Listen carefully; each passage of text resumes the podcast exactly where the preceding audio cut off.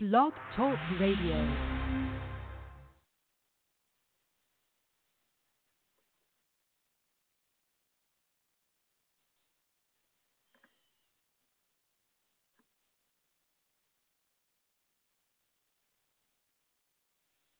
It's signing day, Canes Nation. Well, the early signing day, that is, coming up here in about 11 hours. And the Miami Hurricanes have a whole assortment of guys that they very clearly want. The question as we go into this early period is who wants Miami?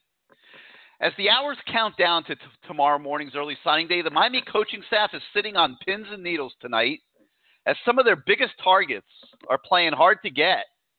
And the program sits at number 41 in the rivals team recruiting rankings, which is seventh best in the ACC alone. Clemson is at number four. FSU is at number 13. Virginia Tech is at 29. Virginia is at 32. Pitt is at 36. And Duke is at 39th. It's a stunning situation that hopefully Miami could start to alleviate with some positive news beginning tomorrow. But there is no question that recruiting in this 2018 cycle, 2019 cycle for the Hurricanes is going to extend far beyond tomorrow's early signing day. With several guys, it's going to go into January and right on up until the old customary signing day in February. So a lot of drama still left ahead. Hello again, everybody. I'm Gary Ferman, the publisher of CaneSport.com, and I welcome you once again to CaneSport Live, presented this season by Sicilian Oven with six restaurants throughout the South Florida area. At Sicilian Oven, you'll not only love the taste, you'll taste the love. As always, this is your show, and it'll be driven by your participation. The call in number is 563 999 3633. That's 563 999 3633. We have 100 open phone lines, plenty of room for everybody to call in and participate. We'll use the same system as always. You call in, you hit the number one on your keypad. That puts you in the queue to come on the show, and we bring you on the show in the order peer in the queue. We once again ask the subscribers at canesport.com to post the topics and questions that they would like to hear discussed on tonight's show, and we will address those as we move forward here this evening. Okay, so the early signing day is tomorrow. And today, I was able to ask Mark Richt for his thoughts on where things stand heading into big day number one. Here's what he had to thoughts say. on recruiting. Uh, it's a battle royal out there, for sure. Uh, but uh, we'll find out more. We're not we're not 100% sure of uh, what's going to come in. To be honest with you, All, you know, we, there's a bunch of them we feel very confident. There's some we're just not sure. So Richt had a smile on his face as he discussed the current situation. But let's be honest, okay? It, it's far from ideal right now. Before we go to your calls, let's take a moment and review exactly where Miami stands at this point in time as we begin the show this evening. Now, I'll go through this position by position. Quarterbacks. As of right now, we're not aware of any high school quarterback recruits on the radar for Miami. You know that they put a big effort into Oregon product Michael Johnson earlier in the recruiting cycle. He decided he was going to go to Penn State, and there really wasn't a plan B. So Miami in the last few weeks tried to get into the game with Sam Howell. Howell is a Florida State commitment. He um, had a close relationship with the FSU offensive coordinator, who recently left Tallahassee. So there was a feeling, and a pretty accurate one, that his recruitment uh, was back open, and to a degree, it was. So John Richt went to North Carolina and visited Howell. Mark Richt also made a trip up there. And for a while, it looked like Howell was going to visit this past weekend for one day because he had a All Star game up there to attend. That was like a week long event, and that tightened up his schedule, and he didn't. He wasn't going to have time for a full Miami visit. So the hope was that he would come in Saturday and stay till Sunday. The the the, um, the dead period began late last night, but that never materialized. And Howell decided that he was not going to make the visit to Miami, and began to zero in on North Carolina. So he's going to sign with North Carolina or Florida State. Uh, to be honest with you, I don't have an update on that because I stopped paying attention once Miami was out of the picture.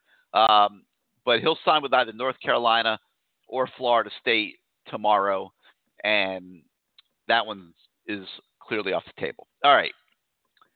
So it also looked like in the past, I'd say, week to 10 days, that the Hurricanes were developing a couple backup plans at quarterback.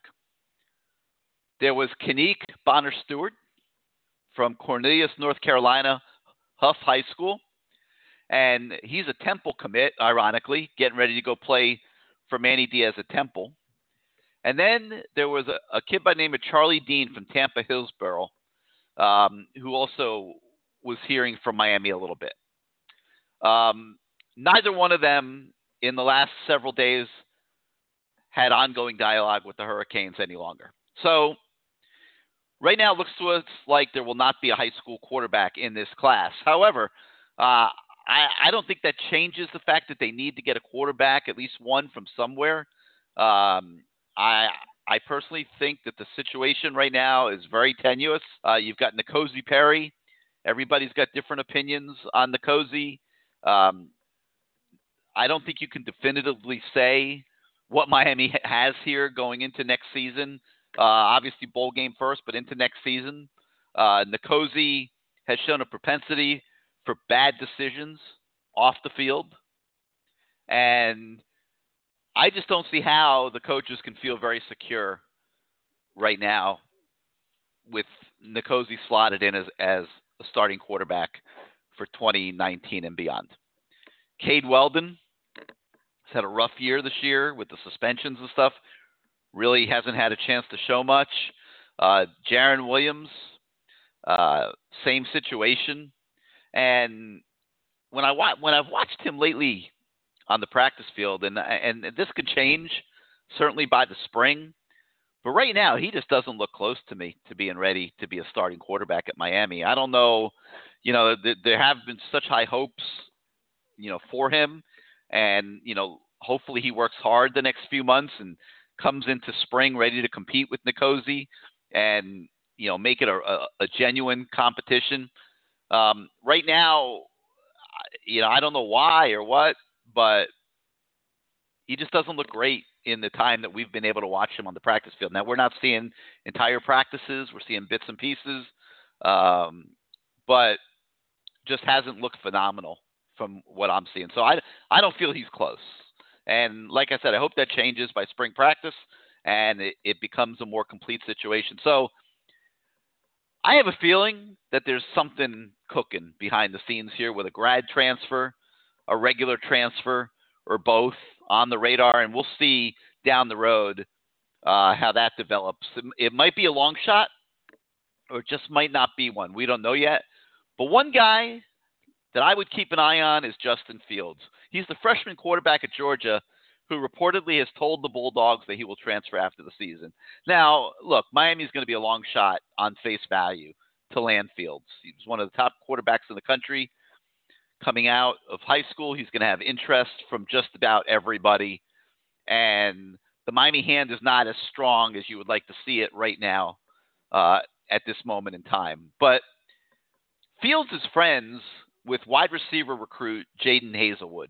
And Haselwood has been in heavy flirtation with Miami for months now, and there, you know, there's a decent chance that he decides to come to Coral Gables. And if that were to happen, and we're not predicting it right now tonight either way, because this could go either way with Miami and Georgia. Um, but if that were to happen, we would not be the least bit shocked if Fields joined Haselwood uh, here at Miami. So you know, we'll we'll see how that one plays out. That'll be some drama, I think, in January, maybe into February. Uh, but I do think there's a, chance there. So that's where we see quarterbacks. All right, running backs. A lot of mystery here as well with the decommit of Marcus Crowley a few weeks ago to Ohio State. And um, right now, it looks like Auburn transfer Asa Martin has a real good chance to land in this class. We we think he's coming. It sounds like Miami's his main option. He visited this past weekend, but he has not been responding to calls in, in the last few days. So we're not 100% sure that he's going to show up on the list tomorrow or not, but we think he will. And, and that's where that stands right now. Uh, another running back just to keep an eye on, but this is going to extend into next year, is Jalen Mitchell from Rockledge. Uh, he will likely commit to the Canes if he gets an offer, but Thomas Brown is not ready to extend that offer as of yet. Uh, Mitchell has been told by Miami that he has to wait until January to find out. Uh, right now, it's Miami or Toledo. So Mitchell's in no rush, and uh, it looks like he will wait to find out. All right, then there's Mark Anthony Richards, Palm Beach Wellington, brother of Ahmmon. You think he'd be a slam dunk to Miami, but his recruitment is, has not really been playing out that way. He's making trips to Florida, Auburn, Penn State, Tennessee. Um, nobody really seems to know what Mark Anthony is really going to do. And I happened to bump into Ahmmon today and discussed uh, Mark Anthony's situation a little bit with him. And, you know, Ahmmon told me he would love to see Mark follow in his footsteps and, and, and go to Miami, but uh, he said he has no idea what his brother is going to end up doing and that his brother was just enjoying taking visits and the whole recruiting process. We think there's still a decent chance that he ends up at Miami, but he won't sign with anybody until February. The other running back Miami was recruiting, DJ Williams from Sebring High School. Uh, he has told us he will not be going to Miami. Not sure what his ultimate destination is, but um, he started getting a lot of interest from a lot of schools here in the last month of recruiting. And uh, obviously, that Appalachian State commitment that he made early in the process is going by the wayside. All right, wide receivers. Miami has a solid commit and should get us a letter of intent tomorrow from Jeremiah Payton from Neptune Beach, Fletcher High, a real solid receiving prospect. Um, so that one should be good. Uh, a lot of conversation in the last week with John Dunmore, Hollywood Chaminade. He's been a Penn State commit. Um, kind of started showing a little bit more interest in Miami over the last week to 10 days. Uh, but it looks to us right now tonight as if he is going to go ahead and sign with Penn State tomorrow. So barring a, a flip back to a flip to Miami tonight, uh, we look for John Dunmore to sign with Penn State in the morning. Jadon Haselwood, I mentioned him a moment ago, uh, five-star receiver out of Ellenwood, Georgia. Uh, was a Georgia commit early in the process, decommitted, opened himself up, and has really been showing an enormous amount of interest in Miami. And we still think that the Canes have a really good chance to get him, but it's a Miami Georgia battle. Um, I guess you could say it could go either way. He wants to announce at the Army All American game in January, but he's going to be an early entry student. So, what we expect to happen tomorrow is that he will sign financial aid papers from Miami and Georgia and uh, hold off on submitting a letter of intent to to the school of his choice until a later date. And not quite sure how that's going to all play out from a timing standpoint, but he's going to try to keep what he's doing a secret until the Army game the first week of January. Um, that'll be interesting to see if he's able to do that. Uh, but that's his plan.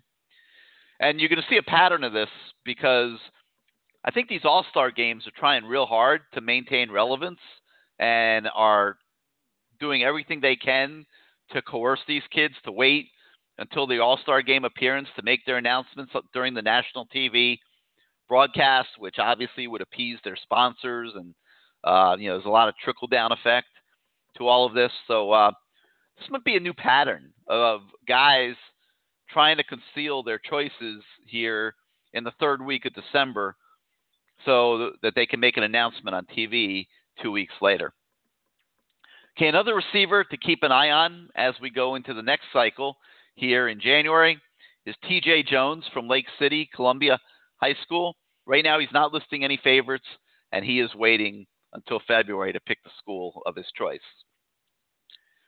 All right, tight end. Long-standing commitment from Tampa Jesuits, Larry Hodges. That looks rock solid. He should sign tomorrow. Now, this is where it gets kind of interesting. Miami has put an enormous effort into recruiting Keon Zipperer from Lakeland High School. Uh, Todd Hartley has done his usual bang up job recruiting Zipper, getting in the mix.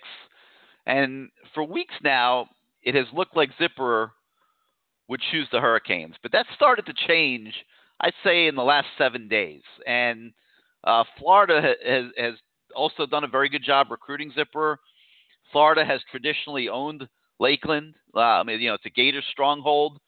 And I would say, as of right now, tonight, this one can go either way tomorrow. And um, it's looking like Florida. We'll be honest, but uh, you know we've been told that Miami and Bama are not quitting till papers are signed, and uh, we'll see how that goes. But as of right now, we think Zipper is going to Florida. Uh, another tight end out there is UNLV commit Ramad Smith from Homestead.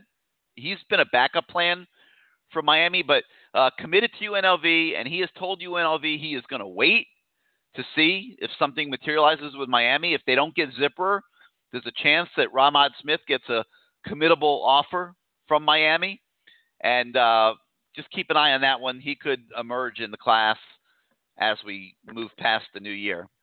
Uh, circling back for a moment, uh, we're hearing scuttlebutt tonight on Jadon Haselwood that now Oklahoma is also in the picture with Miami and Georgia. Uh, and you know there there's been that speculation on Justin Fields possibly going to Oklahoma.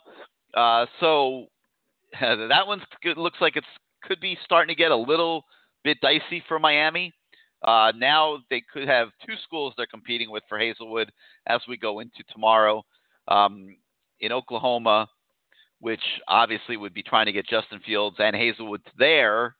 Um, and Georgia, which is losing Fields, which is you know potentially hurting them in the race, and then of course Miami, which had been doing very well with Haselwood um, until the recent string of problems here might have softened that a little bit. So we'll continue to monitor that and bring you the news there uh, as it comes in.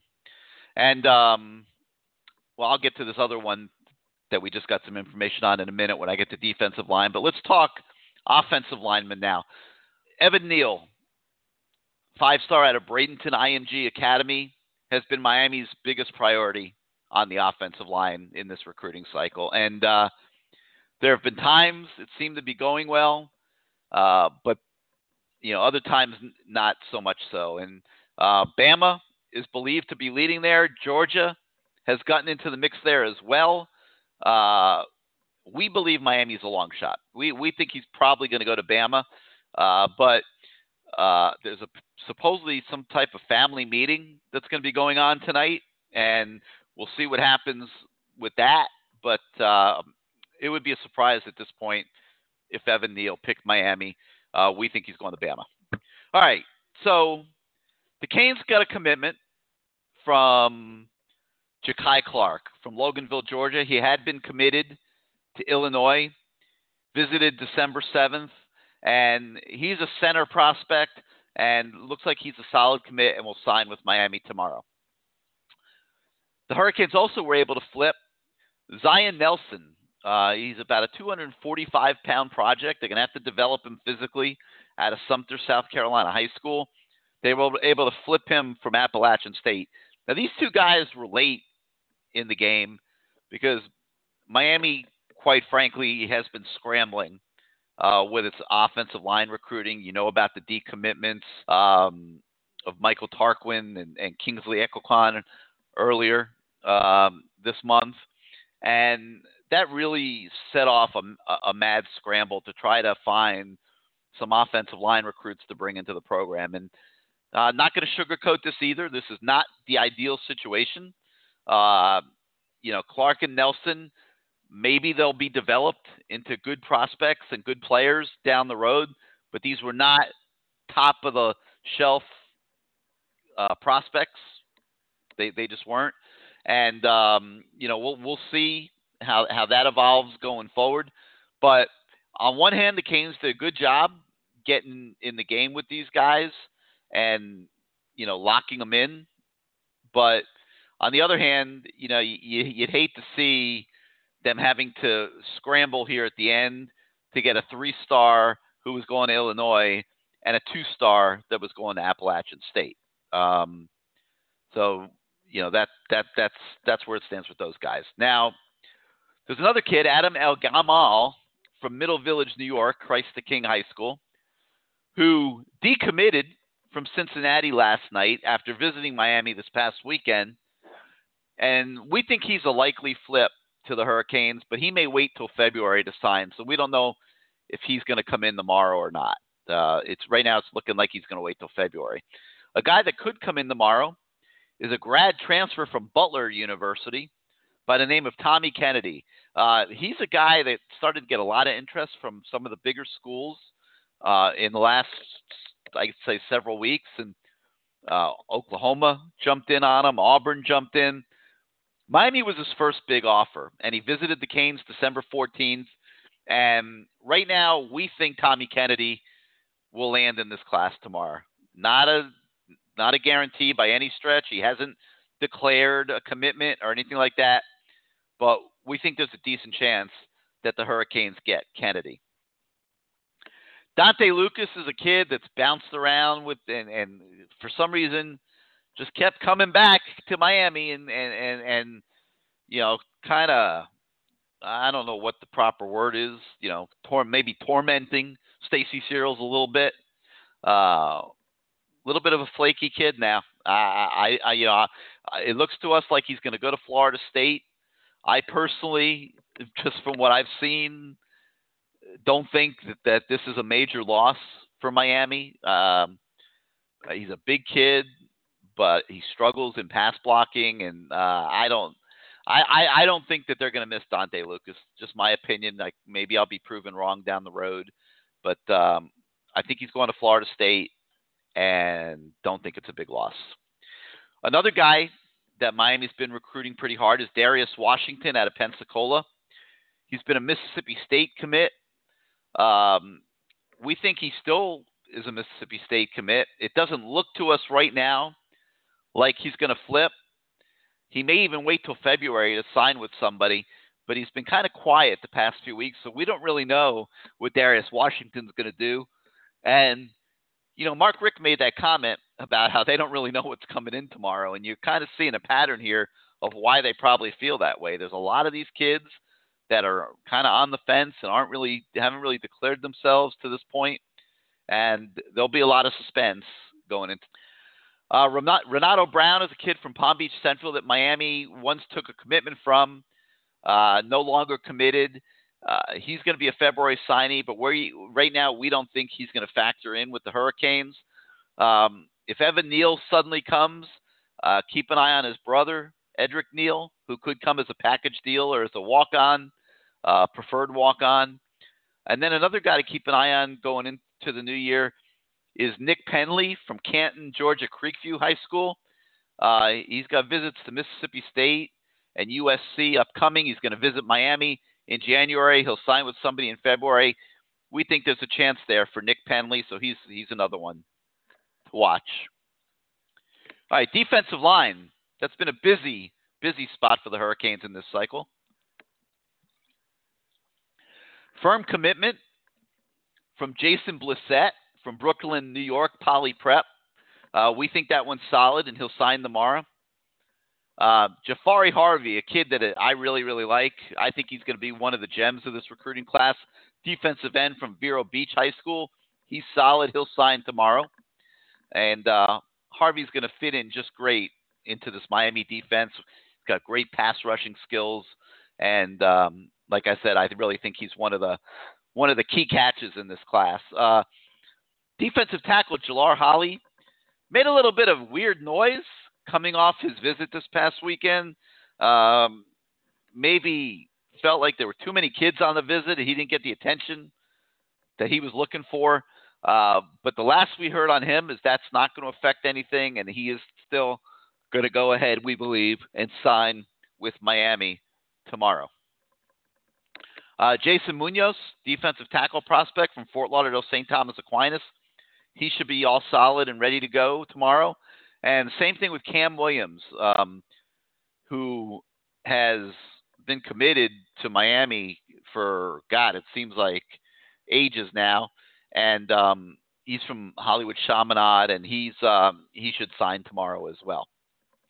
All right, now the drama. Let's talk about Khris Bogle, um, very highly regarded defensive end, Fort Lauderdale Cardinal Gibbons High School. He said he would make some kind of announcement tonight, and that announcement just came in. This is what he said. What a blessing. I will be announcing my college decision January 5th, 2019, live on NBC at the All American Bowl. No interviews until after the 5th. All right. So Bogle's not talking. We uh, we were on the phone yesterday with his coach. Bogle was sitting in the office and passed the news that he's sent out to the public right now that he's going to wait till the 5th and, and not sign anywhere tomorrow um, passed that on to us yesterday. We reported it on canesport.com.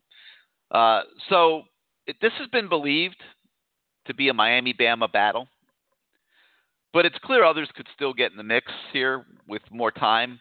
Um, you'd have to classify this development in the last 24 hours as a disappointment since he just visited Miami this past weekend. I'm sure the Canes really wanted to lock him in this past weekend. He's he's been a guy that's been a huge priority in this class. But Bama's done a good job recruiting him too, and uh, I'm sure he's a little nervous about Bama. He he doesn't really fit Bama, to be quite honest. Uh, Bogle is a lean, tall, um, pass rushing defensive end who doesn't really have the body for SEC football, in my opinion.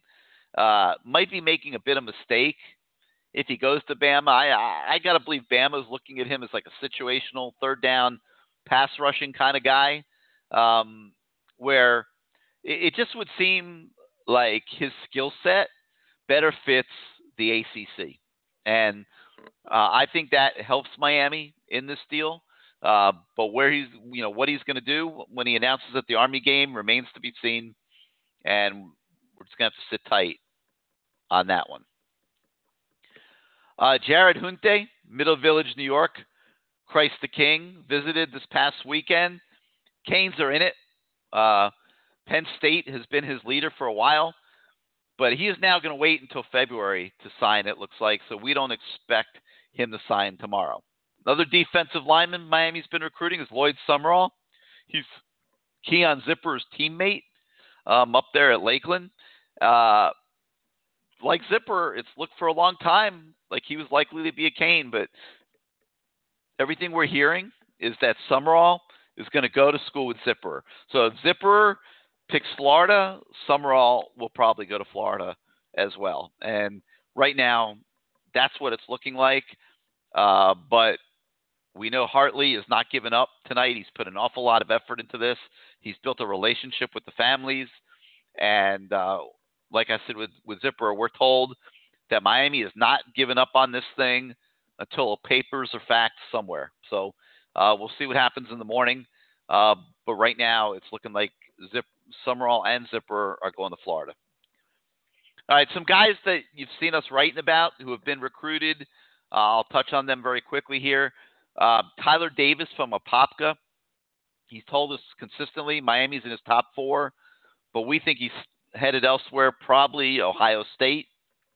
Uh, Justin Eboigbe, the Bama commit, we think he's sticking with Bama, uh, even though he did visit Miami. Quashon Fuller, who's been to Miami a lot, um, he's going to wait till February. The Canes are in it if they decide they want him, We're not sure if they will or not. Uh, we'll see what happens in January. And then Derek Hunter, uh, we think he's going to end up sticking with Florida State, um, but he's been talking a little bit with Miami lately as well. All right, linebackers. Sam Brooks was committed for a while, decommitted for a day, recommitted. Looks like he's solid. The Miami Northwestern High School prospect should sign with the Canes tomorrow. Avery Huff from um, St. Thomas also should be a solid commit and sign tomorrow. Uh, keep an eye on Octavius O.C. Brothers Jr. from Rockledge High. Looks like he's going to visit Miami in January and will be a February signee. Uh, another guy that should visit in January is Jamar Brown from St. Thomas. Uh, we're going to tr- um, try to talk to him tomorrow and see what's up. But uh, he's also been telling us that he will visit Miami in January. And a long shot because he has not visited is uh, James Gordon from Plant City High, even though he was being recruited uh, pretty heavily by Miami. Defensive backs, solid commit and signing tomorrow should come from Te'Cory Couch from Chaminade, Keontra Smith, his teammate at Chaminade. We think they're both solid. Now the drama. Tyrique Stevenson, um, Southridge High. This one's been a big time Miami Georgia battle all the way through, and uh, too close to call. We have no we have no idea. We think Miami has a shot, uh, but certainly can't predict it because for, there was a, many a moment throughout this recruiting process that it looked like Tyrique Stevenson was going to Georgia. Now, obviously, great opportunity for him at Miami. He's got a great relationship with Ephraim Banda, who's now been elevated to the co defensive coordinator spot. He's got a lot of friends on the Miami team, has spent a lot of his free time hanging out with those friends on the Miami campus. So, a lot of reasons for Tyrique Stevenson to stay home and play at Miami. He's got his mom, he's got his twin sister, uh, very close with. But his mom told us the other day that it wouldn't bother her if he left town. She that she kind of almost, you know, embraced him leaving town and going to Georgia. Uh, so t- it's just hard to hard to say where this one's going, and um, probably won't know tomorrow because Tyrique, uh, like some of these other guys, has said that he probably will not sign a letter of intent tomorrow, and will lean towards making his announcement at the Army game. So. Uh, you know, we'll see what happens there. We'll be at Southridge High in the morning. We'll try to talk to Tyrique and see what's up. But we're not expecting a signing tomorrow, which I'm sure does it does not make Miami happy because they would have liked to have locked him in and been done with this one. Another guy, keep an eye on, Johnny Dixon from Tampa Chamberlain.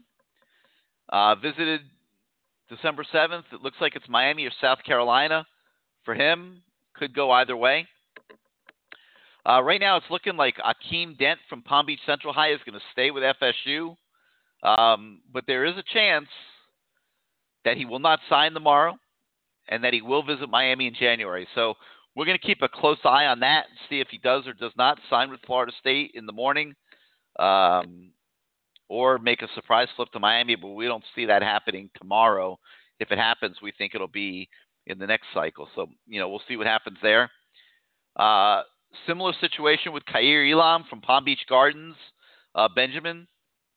Uh, Miami started recruiting him about the middle of the season. It's a Miami Florida battle. Uh, we, we believe it's a Miami Florida battle. He visited December 7th. Uh, he's another one that's been making noise about waiting until February. And then continue to keep an eye on Martin Emerson. He's a Mississippi State commit out of Pensacola as well. Uh, he has told us very consistently Miami's been in it. He visited this past weekend, uh, but it is looking like he's going to also wait until February to sign. He has a couple more visits he wants to take in January, and uh, doesn't look like Emerson will sign with anybody tomorrow.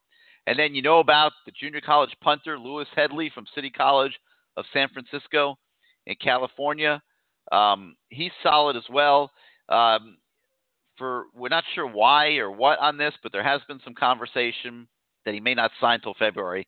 Not sure what's up with that, but uh, he is a solid part of the of this class.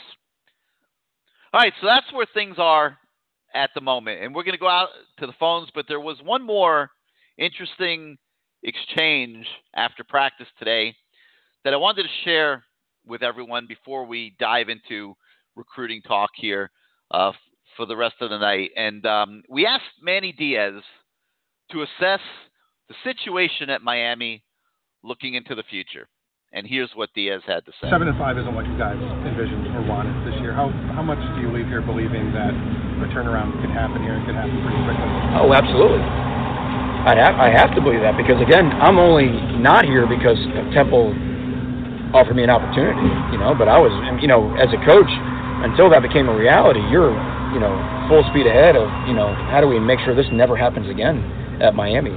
So, uh, yeah, I don't I don't think anybody in the program is is is remotely satisfied with what occurred this year. Um, I think there's a certain edge about everybody, you know, and I think there's some lessons that are learned um, in terms of seeing what you know what happened and, and how going forward um, we can make sure that this, you know, it never looks like this again. What did happen? What happened? There's a lot of different things that happened, and, and I think that's going to be a question at this point that's better asked to somebody else. Wow. I don't know about you guys, but I found that last sentence pretty uh, pretty darn interesting, and uh, we've known for quite some time that, and and there's been a lot of conjecture that Manny Diaz wasn't overly thrilled with the way some things were going this year.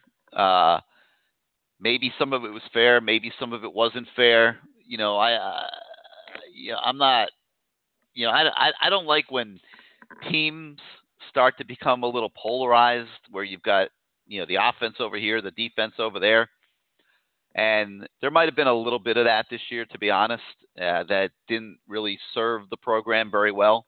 Uh, but at the same time, Manny Diaz is as passionate as they come, and you know he really, really, really wanted to to be a big part of a success story here at Miami. Uh, so obviously, he didn't know that his head coaching opportunity was going to come along with Temple, a job he just had to take when it was offered.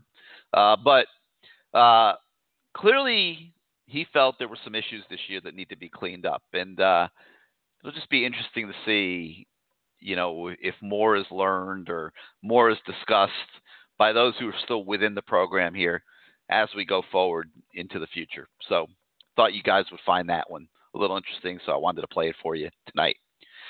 All right, it's time for your calls. 563 999 3633. 563 999 3633. Uh, hit the number one on your keypad if you would like to come on the show. And let's start out now in the 845. You're live on CaneSport Live. How you doing this evening? Hi, Gary. How are you, Greg? Hey, what's up, Greg? How you doing tonight? Sorry, to, sorry to keep you waiting for so long, but I know everybody wanted That's a recruiting right. update, so I had to go. I had to go through all that. Okay, I don't know where to start. This is such a shit show. But anyway, have you ever covered a, a recruit that said they didn't enjoy their visit when they left? I'm sure we have. You know, we've been doing this for thirty some odd years, uh, Greg. But um, I know who you're talking about. It was weird. You know, they had a lot of, um, and and for anybody who who's out there wondering um, who uh, Greg's referring to, um, it was defensive de- defensive lineman um, Jalar Holley, the defensive tackle from Buford, Georgia. Uh, I think it was just a situation where they had a lot of kids visiting this past weekend, probably more than they would have preferred. Uh, and I think he came down from Georgia, and may- and maybe he was looking for a little bit more individual attention that he didn't get. Uh, but that, from what we understand, has been patched up here in the last couple days, and um, he should sign tomorrow. Okay. Can we put to rest any hope of Justin Fields ever coming to Miami? That that that is a joke. It's it's it's it's, it's a long. gonna send It, to talk to him? John Richt? He'll laugh in his face. Yeah, I, it, look, it, it's a long shot unless Haselwood comes here. If Haselwood comes here, I think there's a chance But Why wouldn't they go play for Lincoln Riley at all? well, Oklahoma? y- I y- y- I think you're making a legitimate point, and that's the hot rumor now that that that, that could be developing. I just saw a list of ten teams he could go to. Miami wasn't on the list. But anyway, Yeah, but that doesn't mean anything. That doesn't mean anything. That's just people. That's just people guessing. And quite honestly, why would anybody guess Miami? Right. I mean, the only the only reason that Miami would be a factor right now is because it, it would be if Haselwood was coming here. They you know they're very tight, Right. and Haselwood would be the introductor to Miami and the possibility of coming to Miami. Okay. Um, But you're but you're right, Greg. I mean, they're, they're, the hand is not as strong as you would want it to be. You're absolutely right, exactly. and they got to work on that No. in some way, shape, or form. Mark Richt has to work on that because why the heck not? Who needs a quarterback worse than Miami? Not too many schools that consider themselves to be, you know, potentially major players in college football. The Canes need a quarterback bad. Okay, I don't care what anybody says. Okay, I get the whole obsession with the Nkosi that some people had. I still say Miami needs a quarterback bad, and um, it's a shame if they're not in the Fields sweepstakes, Greg, because they should be. Right. Now, this recruiting class reminds me of a horse race where one horse goes way out in front early and fades to the back of the pack. Happens to us every year. I don't understand. Why can't we close with anybody? It's it's sickening. You have great facilities, you got good weather, you got a national brand, and, and we're 40, you said 41, right, in recruiting right now? That, Yeah, that's that what is it was an utter embarrassment to the, to, to the Miami program. And this Mark Richt putting his son ahead of the program is a joke. And then he, we have a total of nine years experience on the defensive staff right now. They're Uh, 42nd. What, what the, 42nd now, Greg. Forty second. Okay. Iowa, I, I, Iowa just jumped above. Okay, we have two guys. One guy was a bartender six years ago, and the other guy's a grad assistant, coached one year, and he these are code D coordinators. Where is Jess Simp? Why isn't he the coordinator? The guy's a head coach for years. Yeah, but You not. Be kidding me with this. The reason these guys were chosen, Greg, is because they're Manny disciples who have been with Manny for several years and, and, and know his defense inside and out. That's what, that's why Mark Richt went in that direction. He wanted to keep continuity. It's a major gamble. Let's be, you know, you, you, you're absolutely right. And let's be honest, it's a major gamble. He's gambling big here that continuity will win out over an experience. Uh, Banda and Patke are two off the charts great guys. You, you, I mean, it, I know not everybody out there has met them or knows them. I obviously have, and here's what I will tell you: cheer as hard as you can for these two dudes because they are as genuine and good of guys as you'll ever meet in your life. They're as passionate as you can be. I mean, Band is, is probably the most passionate guy one of the more passionate guys I've ever seen in this program. I mean, he's like a, a defensive back version, coach version of um, of Art Kehoe. I mean, he's just a really, really passionate guy. Puts his all into this thing, and they're enthusiastic. They're young. They're energetic. They're going to do everything they can to try to continue what Manny started here and keep building on it. So uh, I urge everybody to pull for them. Now, that doesn't mean it's not a huge gamble by Mark Richt. We all know that it is because um, this is Miami, and everybody expected him to go out and find the best defensive coordinator that he could find out there, an experienced guy, a, a proven guy. Um, you know, Miami football, it, it's not it, it's not a lab experiment. You know, Miami football is supposed to be at the upper echelon of the game. And you know, right now it's not, and it's sitting here at seven and five. It's sitting here with the number 42 recruiting class, and there's something wrong with all of that. So, I, everybody was right in their expectations of Mark Richt and and and expecting him to go out and, and find a heavyweight defensive coordinator uh, who was experienced. And uh, it was shocking to everybody, I think, when he promoted uh, Banda and Patke. But uh, that said, it's done. So that's going to be your, your defensive coaching staff, and, and those are going to be your coordinators going into the 2019 season. And as Miami fans, um, all I could say is they're awesome human beings. Uh, they were very good position coaches. Uh, Patke did a great job this year developing Romeo Finley. I thought Banda did a phenomenal job with the safeties. Uh, Sheldrick Red, Redwine really blossomed under his tutelage. Jaquan Johnson became an All American candidate. So, you know, their credentials as football coaches and position coaches are fine. They just have never called the defense. So, uh, pull hard for them. See how it goes here in 2019 is the best way I could sum that up, Greg. Okay. He puts out a statement that he's going to have a national search for a coordinator, and then the next day he hires these two. Well, what kind of search did he do? Well, Who did he call? We asked him about that today, and he said he gave it a lot of thought.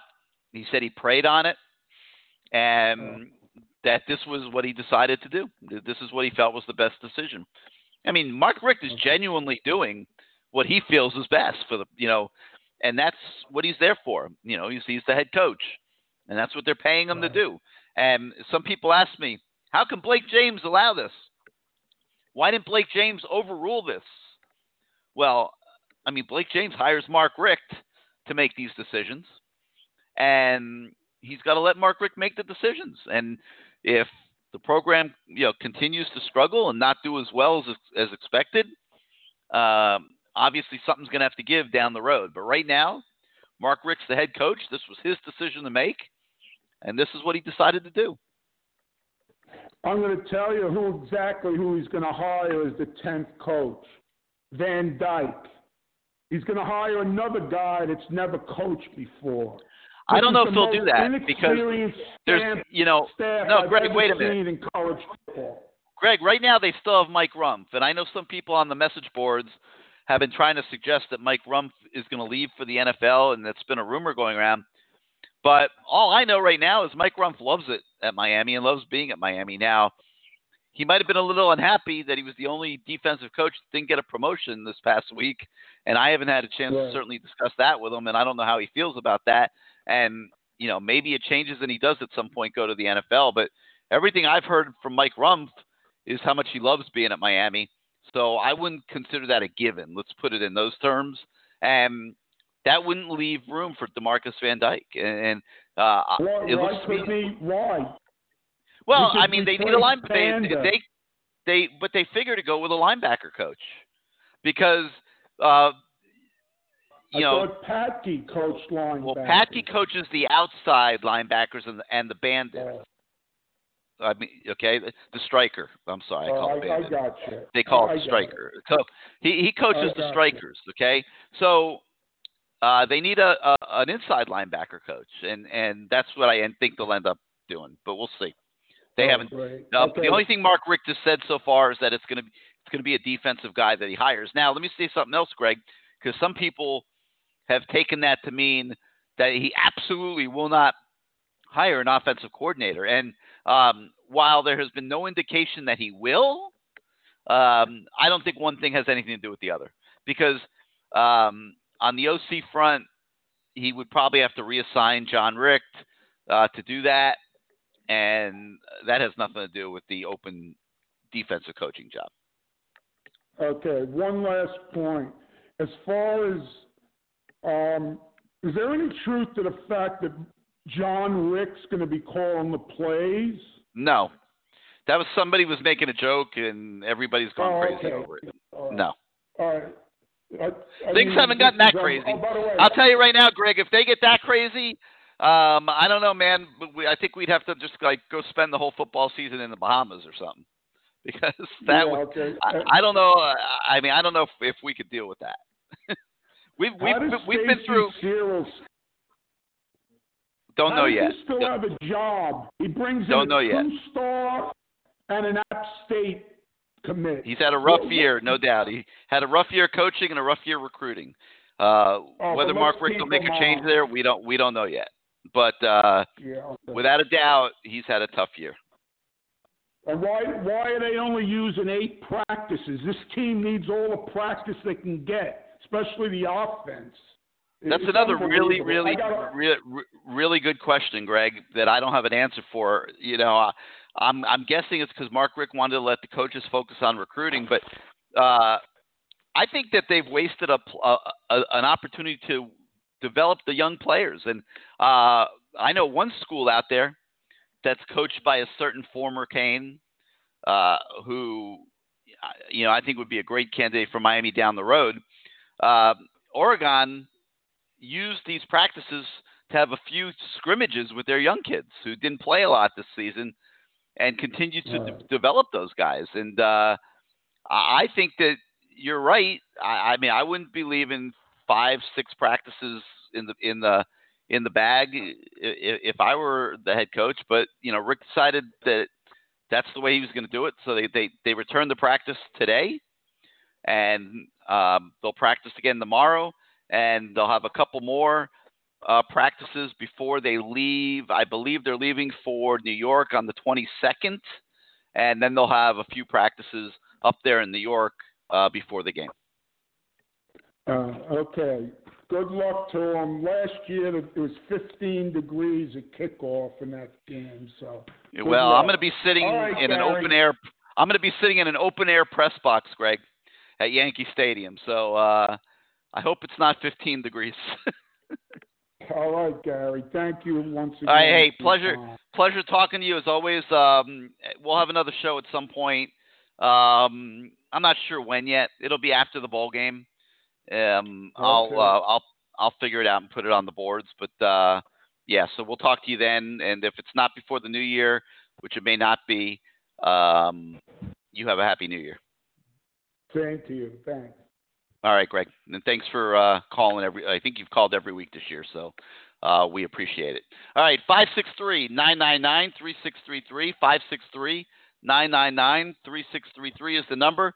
You hit the one on your keypad if you would like to come on the show.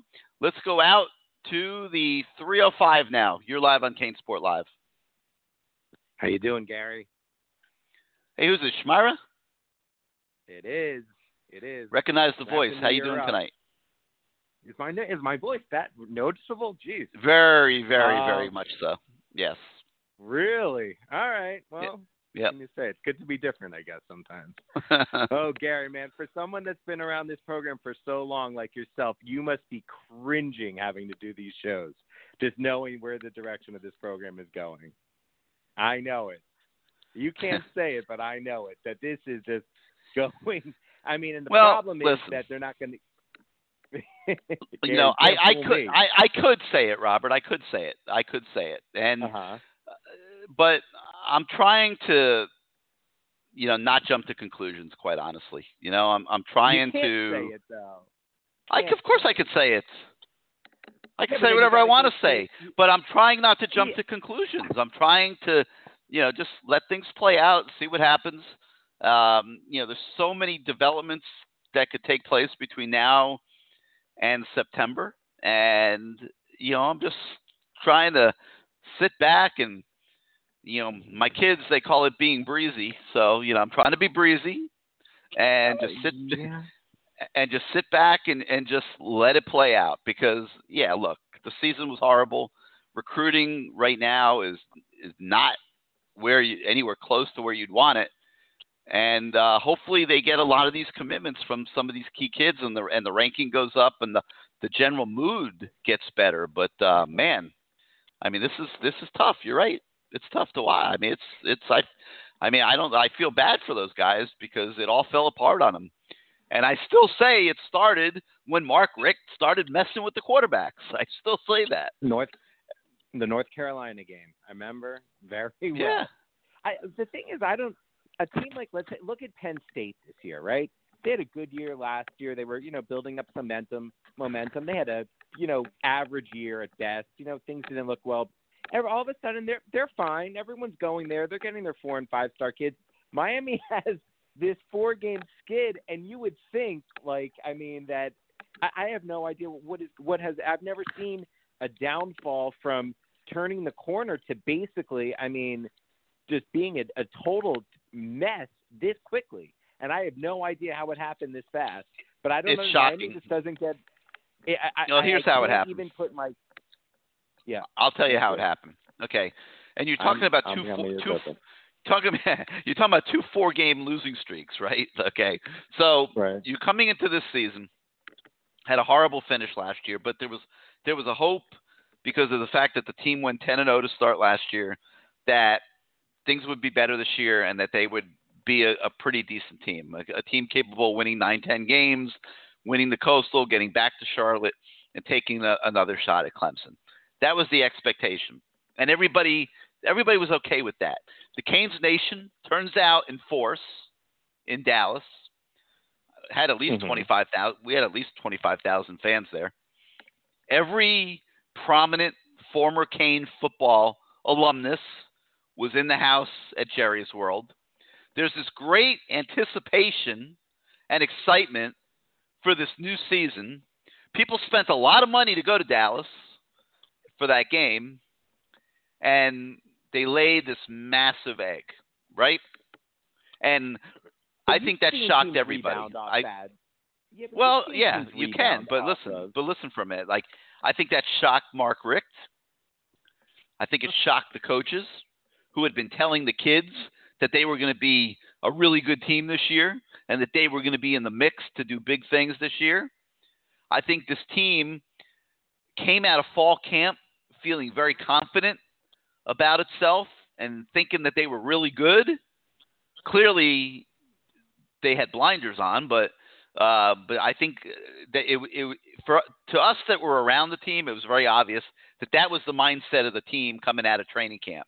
They felt like they were going to be, you know, be it this year. Like they really thought they were going Right. to be good, and they laid an egg in Dallas. They were horrendous and didn't really challenge LSU, and I think that created some panic. I really think it did, and I and I think it it created panic from the top on down. So now you're getting into the season, and you know you're playing your, you know, your gimme games, uh, and you get to uh, the point where you are four and one, okay, and uh, you know you beat Savannah State. You go and you play a, a good game on the road against Toledo, and I know people say "Eh, it's just Toledo, whatever. Everyone's giving me a lot of crap on the message boards, but that was a classy performance. Okay, Toledo was might have been an average, maybe a little bit better than average team um, from a lower division, but you still had to go on the road and you had to get it done. They scored 49 points that day. Malik Rosier accounted for five touchdowns in that game, three of them on the ground. They were developing a nice rhythm on offense, uh, mixing in the run and the pass, using the quarterback running the ball as a weapon in the offense. And they left Toledo feeling really good, two and one. Okay. Now you play FIU, mm-hmm. okay, a team that you should have beaten by like 50, okay? And after coming off of that sensational performance at Toledo, where he accounted for five touchdowns, Malik Rosier plays the first two series of the FIU game and then gets sat down for the rest of the game. Miami only scores 31 points against FIU. And tank the whole Now- second half. Remember. Yeah, it, yeah, exactly. But it was okay because you can't have a, a football team with one quarterback, and you know they they needed at some point to develop Nkosi and and and just get him involved and get him some reps to where if they needed him, he at least had been on the field. And I didn't think there was anything wrong with what happened against FIU at all. I mean, Miami was clearly better. Okay, now you go to North Carolina, and now you're benching Malik. Now he's not playing at all anymore. Now, to me, this is where it began to flip. and you know this this is where the problems began. Now you'll remember they only threw 12 passes in the North Carolina game. The defense I think had six turnovers. It was a blow easy blowout victory because of all that, because of how well they ran the ball against the weak Carolina defense and the way the defense played. I think the defense scored two touchdowns in that game. So regardless, the team's now four and one. Okay, so you're four and one going into Florida State, and you remember what happened in that game. They fell behind by 20 points. It took it took an absolute miracle to to come back at, at home and beat a bad Florida State team. Okay, now obviously there's euphoria over winning the game. It was Florida State. The team is now five and one, but the team at five, even at five and one, was hanging on by a thread. Schmira. They were hanging fraud. on by a thread, and that that performance against Florida State was horse crap. Horse crap. Okay, it was horrendous. And the fact that they won and the defense made those plays in the third quarter and they got back in the game and they pulled out a one point victory, all that did was masquerade the absolute shit show that that game really was. Okay, and then you know what happened from there. Four game losing streak. Yeah. So, I mean, it is what it is, but that a four game losing streak, and certainly two of them within just a little bit more than one season, will destroy any momentum that any program has. And it has. It's killed their momentum. It killed their recruiting. On top of it, Manny Diaz leaves, you know, which which pollutes the environment even more. The fan base has totally imploded, which understandably so, and that creates more noise and and, and more uh, unease. It gives other schools, the Bamas, the Georgias of the world, all kinds of fodder to come down here and recruit and talk about the train wreck at Miami. How can you consider Miami? Have you seen what's going on at Miami? And here we are. I mean, Gary, let, let me just ask you a question. If you if your son was a five star player, right, or four star player, right, doesn't have to be elite. I mean, would you ever send your kid right now to play offense at University of Miami if he was a receiver? Let's put it that way. Would you? Not until they fix the problems they clearly have. Uh, you're Well, right. Then, so you're that's a no because you're just Yeah, not- they're going to fix them. Not until they I get a, not until they, they they get a quarterback in the program that you know is a stud, and not until they get this whole offensive system straightened out and the play calling straightened out, and they start scoring more points and start winning games. But I mean, but the only way to fix something like that is to make to to do something different. If you do the same got to do something thing different, over and over, you're going to get the same results. So, no I mean, doubt. And if they You got to do something different. change anything, I mean, you, You got to make I mean, changes. By the way, anyone anyone that thinks that Kid Haselwood is coming to Miami, I know where he's going, is absolutely, I mean, crazy. I mean, uh, Well, I hate to say It's it, been looking pretty good, Robert. It really has. It was looking Mhm. pretty good for a while. Now, Mhm. what's going to happen now yeah. with this whole Justin Fields thing and all that? I don't know, but it was looking pretty good. Mm, I don't know. I, but my my new my I, I like to do a lot of uh, charitable things. So I said that if the kids from Lakeland, who I knew were never going to go to Miami, ended up in Miami, I'd make a hundred dollar donation each for you and uh, Matt to uh, to the charity of your choice. So now that that's not going to come through, I'm going to roll it. o- And it was on the message board. I put it on there, and you know I'm a man of my word. I would have done it. So now my new thing is if Miami beats Wisconsin, I will now make a two hundred dollar charitable choice uh, to your uh, to whatever charity you pick because I'm that confident Miami has zero percent chance to win that bowl game. As much as I'd like them to do it, I see it zero percent chance that they win that. Are, Game. are we allowed So to pick the. CaneSport.com Foundation? Are we allowed to to, Sure. to pick that one? It's, it's of your choice. Of your choice. yes. all right. Yes, and it's cle I'm telling you, I clearly put it on there, and I wasn't messing around. So that that is my new uh, my new wager. I'll let you slide with those Lakeland kids because I know those guys were trolling the whole time, but we can't get into it. I don't know the kids directly, so I'm not gonna. I just you know it's just funny. You could just see. You know, I don't know if you ever go back and listen to these. You know, you know maybe the whole year, like take little segments and listen to it. It's so easy. You, it's the same thing you see the same stories unfold over and over. You know, you knew Miami wasn't going to be an, an SEC school. I think I said it before they played LSU. It was so obvious. Just the way the season went out, I kind of I'm not saying that I'm know it all, but I told you about this Nkosi Perry. You were on it with me. So the kid's not going to end up coming out right.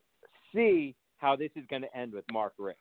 If, if you if he didn't make changes coming into this off season, and I'm talking about household changes, uh, I mean, and how he promotes those two kids to I mean not kids, but the young guys. I even mentioned a few weeks ago. I said I thought Miami staff seemed very young and kind of inexperienced. We went over every coach, and it's with the younger. I mean, the older guys were kind of the underachievers on the staff, and now he sits there and he just. I mean, Georgia doesn't have a defensive coordinator. What's your rush? Why don't you sit there? I mean, it's not like they had a bunch of recruits that they needed to get. That, that, that what happened over the weekend? What did, did was it life changing that they kept Ephraim Banda as the defensive coordinator? Is he now the the messiah of everything, or that you know they had to promote him a, as soon as possible? Why why do you have to why do you have to do that? So well, I, I mean, assume they so- they're doing it to try to solidify the recruiting class, but Right. you know it, it is a kids that are locked defensive heavy class, but I don't know. But I mean, I'm assuming that's what the idea was. I can't name one kid that either jumped ship. I mean, listen, Brownlee was jumping ship weeks before. You could list the kids off that that maybe decommitted. Not that has nothing to do with Manny Diaz.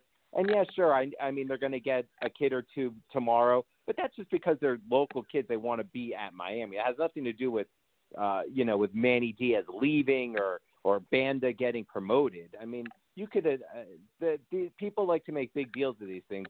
That's not really how it is. None of those Chaminade kids were leaving if if Banda was not there. Come on, give me a break. They could have. I I kind of like the Randy Shannon thing, but let's not go into it because it hasn't worth the discussion. But I mean, Yeah. I think we're in. But but you're right. Like let's world- say let, let's say they had gone and gotten Randy Shannon just for an example. Uh, Yeah. I don't think it would have been a ne- perceived as a negative by any of the kids. So I agree with you. I don't. No. I am, and if I if I didn't if I didn't like these two guys so much, I would be like apoplectic to be honest with you. But I really like these two guys, and you know I'm I'm personally willing to willing to give them a chance and and and and you know pull for them like there's no tomorrow. Yeah, you know, but there's two, two there's two people that I don't really like, but guess what? They're winners. Nick Saban and Urban Meyer. Uh, they're not good guys, and they just do whatever it is to win. And to be honest, winning just cures everything. So being good guys at this, you know, if you go back and name the defensive coordinators at the University of Miami, this was a prestigious job of that have coached the best players. I mean, I hate going back, and I'm not that type, but I mean, and you just promote, and you don't even give it to one guy. You just promote. I mean, I- gosh, I would, I wish I would have had a career path and just worked under Mark Richt. I could have been a, a, a multi-millionaire for really not doing too much. It could have been very Well, good. I mean, in Yeah. fairness, there have been young coordinators in this program before. Uh, how old was But Rob yet- Chudzinski when he was an offensive coordinator? He was in his 30s, I think. yeah, Um, but you know, the, Ran- Randy, I think, was still in his 30s when he got the coordinator job for the first time. Um, Yeah, but there's something with the offensive coordinators. They have like a special mind that just a lot of people don't have. You know, the guy from Oklahoma seems to have just like a different type of mind. The guy from the Rams, they just like see things a little differently, and I think that's normally where you get like these brainchild kids. But I, I, I, mean, I think these guys are just hard workers. I don't think these are guys that are changing the wheel of how coaching is going to be coached for decades to come. And I, you know, like I said, I thought that they Diaz and his staff got everything they could out of the defense this year, but you do nothing on the offense. I, I, I would really like to know how uh, uh, the offensive line coach has a job. I, I really, I don't think you. How can you write down and have a closing, you know, interview with someone, your boss, and say, "Hey, I didn't really get one recruit. I lost everything. Our offensive line was absolutely abysmal the whole year with basically four and five star recruits. I mean, they weren't terrible players. I mean, they're not good, but it is what it is. Like, how could how did someone like that keep a job? I, I don't know, but I don't know, Gary. Went for a long one. I gave you some of my input, but I don't know. Not nice being able to vent, but I I think we all know where this story is going. But enjoy New York. In uh, I think I've seen this game at least three times, and I know how the how that's going to end. So we'll see. all right, Schmiro. Well, thank you as always for being part of the show, man. We'll talk to you All right, soon. You got it, Gary. I'll speak to All you right. soon. You got it. All right, guys, let me take a moment here and tell you about a restaurant group that I've been bragging about the entire season, and uh, now it's holiday time. I'm going to brag about them some more, and that's uh, Sicilian Oven, which is one of the best and rapidly expanding dining concepts in all of South Florida. And I don't have to tell you the story about pizza parlors. They're on every block. Yeah, every strip shopping center has one, and very few of them make great pizza. I mean, if you think about it, I mean, I, I live in a neighborhood with hundreds of them, seemingly, and I don't think any of them are so great. When I want good pizza, I zip on over to one of the Sicilian Oven locations, and uh, there's no place quite like Sicilian Oven, which has six locations throughout South Florida. And at Sicilian Oven, they offer a new way of dining using the best ingredients and flavor combinations mixed into a carefully designed menu. And many of the recipes have been handed down from generations through the DeSalvo and Garavuso families. It begins with classic pizzas with traditional toppings and expands to gourmet and select pizza combinations that are far removed from what you'll find at the nearest corner. You love wings? Sicilian Oven's wood fired wings are marinated for 24 hours in Italian herbs and spices and served with caramelized onions. They offer a wide variety of specialty dishes using eggplant and mussels and fire roasted shrimp. They have soups, sandwiches, salads, pasta dishes. No matter your taste, you'll find something great at Sicilian Oven with those six locations throughout South Florida. You can visit the Plantation location at the Fountains Complex off University Drive or the Aventura location at 205th and Biscayne. Need a place to eat great food and watch uh, and watch sporting events? Well, there's other locations in Lighthouse Point, Coral Springs on Sample Road and 101st and in Boca Raton. Their most recent location on Oakland Park Boulevard, just west of Bayview in Fort Lauderdale, has a full liquor bar. So get on over to your nearest Sicilian Oven restaurant and get ready to experience the next level in casual Italian dining. You can visit SicilianOven.com to find those locations near you. Sicilian Oven and SicilianOven.com. You'll not only love the taste, you'll taste the love. All right, let's get back to your calls 563 999 3633. 563 999 3633. You hit the one on your keypad if you'd like to come on the show. Let's go out now to the 973. You're live on CaneSport Live. Gary. Yes, sir. Gary. Gary. Good night to you, sir. How you doing? How's everything? What's up, Mr. Ross? Happy holidays. Happy holidays, man. Hey, listen, um, you want good pizza, you're coming to the right place. You're heading to New York, man. So um Sicilians in Florida is good, but you can almost go anywhere in um you got New York. You got a So you got a re- recommendation? Yeah, Sophia's, Malayu, Lombardi's. Enjoy yourself. All right. Sophia. You gonna make the you're you live in Jersey, right? Yeah, I live in. No, I'm not coming. You know why I'm not coming? Why not? Because Gary, Gary, um, your, your first caller said it best. It is a shit show, and I'm not a fan of Mark Richt anymore. No was a fan of his. Just was hoping and praying that this man come around and do what he needs to do. Um, I'm sour. I'm going to be an a hole about it. Um, he was a backup quarterback at Miami. He was an okay guy. This he's acting like a guy that worked a long time at Florida State because it looked like it's sabotage. But anyway, let me say a few things. Now, anybody, I haven't mentioned this all night, so let me just throw this out there, man. Listen. Excellence, violent. Those are like two of the main things that Manny Diaz strive for. And I want to thank him. I want to uh, tell him I appreciate him, and I'm a fan of his, and I will follow him. You know, I'm not too far from him now. So I, unless he's doing something directly to hurt Miami recruiting, or he has to play Miami, I am going to be a fan, and I will attend games over there in Philly just because of Manny. But anything that comes to my hurting Miami, beating us or anything, I won't do it. I won't participate. But I How far are you from Philly? Not far at all.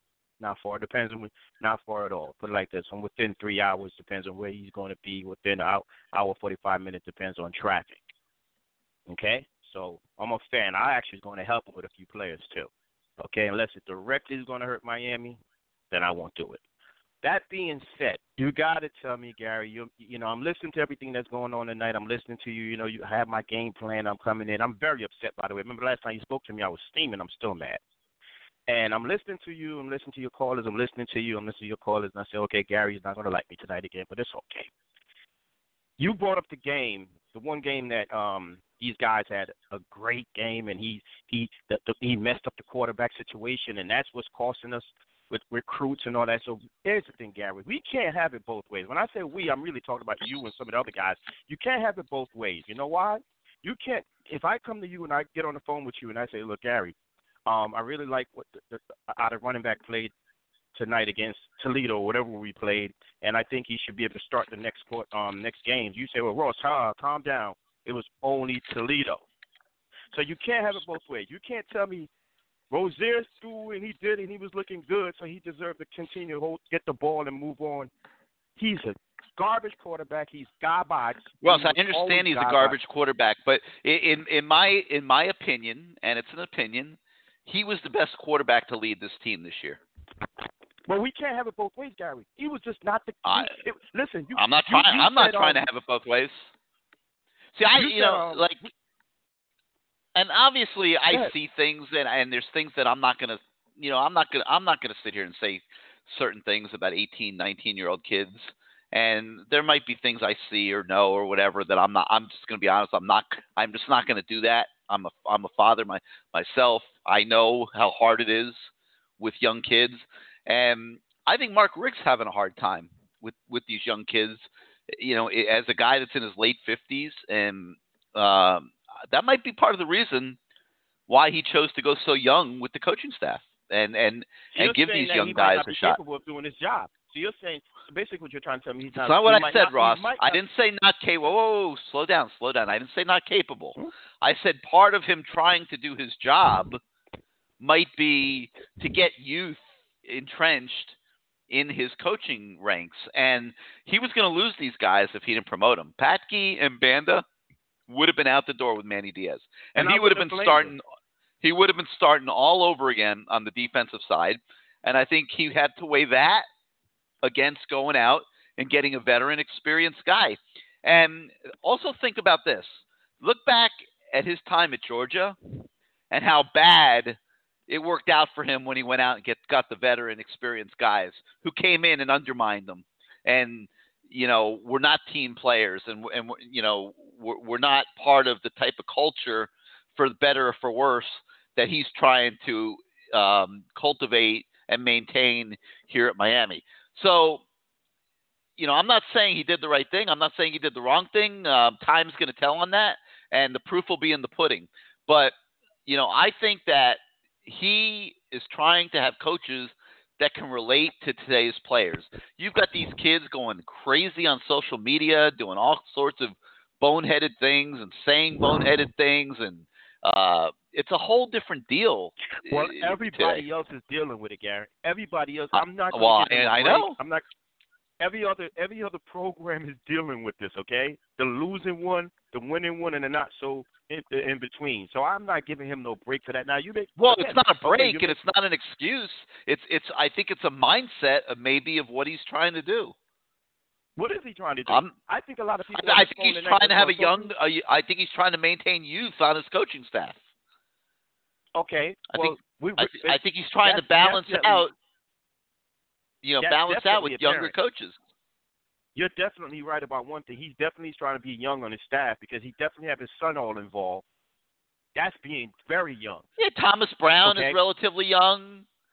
Um, you know, a Dugans that, is more of a guy vet. that followed him, a guy that followed him, a guy that followed him. Hey, listen, you you, you mentioned the whole you mentioned the whole Georgia thing. You just brought this up, so you know I, I got a couple things now, but I, I'm gonna jump on that. Well, you you know, I hate to bring this up because I you know I don't really have a problem with Alabama as much as everybody else do, but I hate to bring up Alabama. But all these guys, you ever see you ever see Dabo Sweeney, Alabama coach, and all these, and the guy Notre Dame and everybody. They give it to their they give it to their co- they, um their coaches. They give it to their players. Nobody is comfortable. Nobody is comfortable in their job because they don't make them feel comfortable. What you just described to me is that he wants to bring in a guy. He's worried about what happened in Georgia, so he wants to bring in guys that he's comfortable with, that it's not going to rock the boat. I'm saying it's a possibility. I'm saying it's a possibility. But I'm saying, he has sitting- to bring I- guys this is what I'm to- this is what I'm coming up with when I'm sitting back and trying to figure out what's going on. because I was like everybody else. I was shocked. I I never would have predicted this. Like I But it's not even about to me. It's not even about the defensive guys. It's just what you're describing to me is that this guy wants to be comfortable at his job. You could be confident in your job. You could be very um happy about what you're doing. You could be very um you know say that we're gonna win, we're gonna win, we're gonna win. You're telling me he wants to be comfortable. But you know what? We all should have been paying attention from the beginning anyway. Because when he was doing those early interviews when he was hired, he always brought up family. He always brought up family for his coaches. He always brought up family by seeing his grandkids. We are all we have been hoodwinked. This man is on a vacation trip, and that's what it feels like. Listen, listen to what this. Listen to what his offensive lineman coach did on the trail. This is what he did. He went out and and went to Ohio and offered an offensive lineman for Moeller. That's really a defensive lineman, Gary. I'm not making that up, and you know I'm not. He offered a kid that's really a defensive lineman an offensive lineman scholarship. I don't have any problem with that. I don't have a problem with that. I mean that that kid- that's kid's been a the that's been a not being recruited by sound recruiting philosophy for a long time because defensive linemen are typically more athletic. You take the more athletic kids and you develop them into offensive But linemen, Gary, it was uh, usually tackles, where- and, and and and lots of times you can have something. Okay, but it was I don't have a problem with that. Where, no, it's not about having a problem. It's about a reach, and the kid is actually not being recruited highly. He's not been recruited highly, and I know stars don't mean anything, but he's not even a kid that's on anybody's radar. Cincinnati's not recruiting him. Um, any any one of the schools that's in that local area is not recruiting him. That's embarrassing. And on top of that, like the kid is going to turn him down. Then we you you mentioned Neil brother could be a potential preferred walk on. Well, it sounds to me like the guy that we took that's two hundred and forty forty pounds. Are you kidding me? He should be a potential uh, walk on. You're giving that kid a scholarship. You're, are you? Are we really giving a 240 pound lineman a scholarship that you're telling me, Gary, that he's going to develop in three years? We don't have kind of program that Well, this guy think he's at. I mean, in in fairness, Ross, if you take a kid out of high school and he redshirts his first year, and let's say you get him up to 270 after one year, and then he, you know, he he's a backup. Year two, maybe gets in every now and then, uh, and puts on another 20 pounds, and then he get, you know, he's now he's a 290 pounder, 300 pounder. If it plays out that way, and he's ready to play by his redshirt sophomore year, nothing wrong with that with offensive line. But. Gary, but Gary, let me ask you this: by numbers, and I expect you to know this because I mean we've been doing this a long time. By numbers, how much how much offensive lineman scholarship did we have to offer? What was our numbers? What what how much did we how many offers did we have available at the offensive lineman position this um this cycle? I mean, I ideally, I think they would have liked to sign, you know, maybe four, three or four.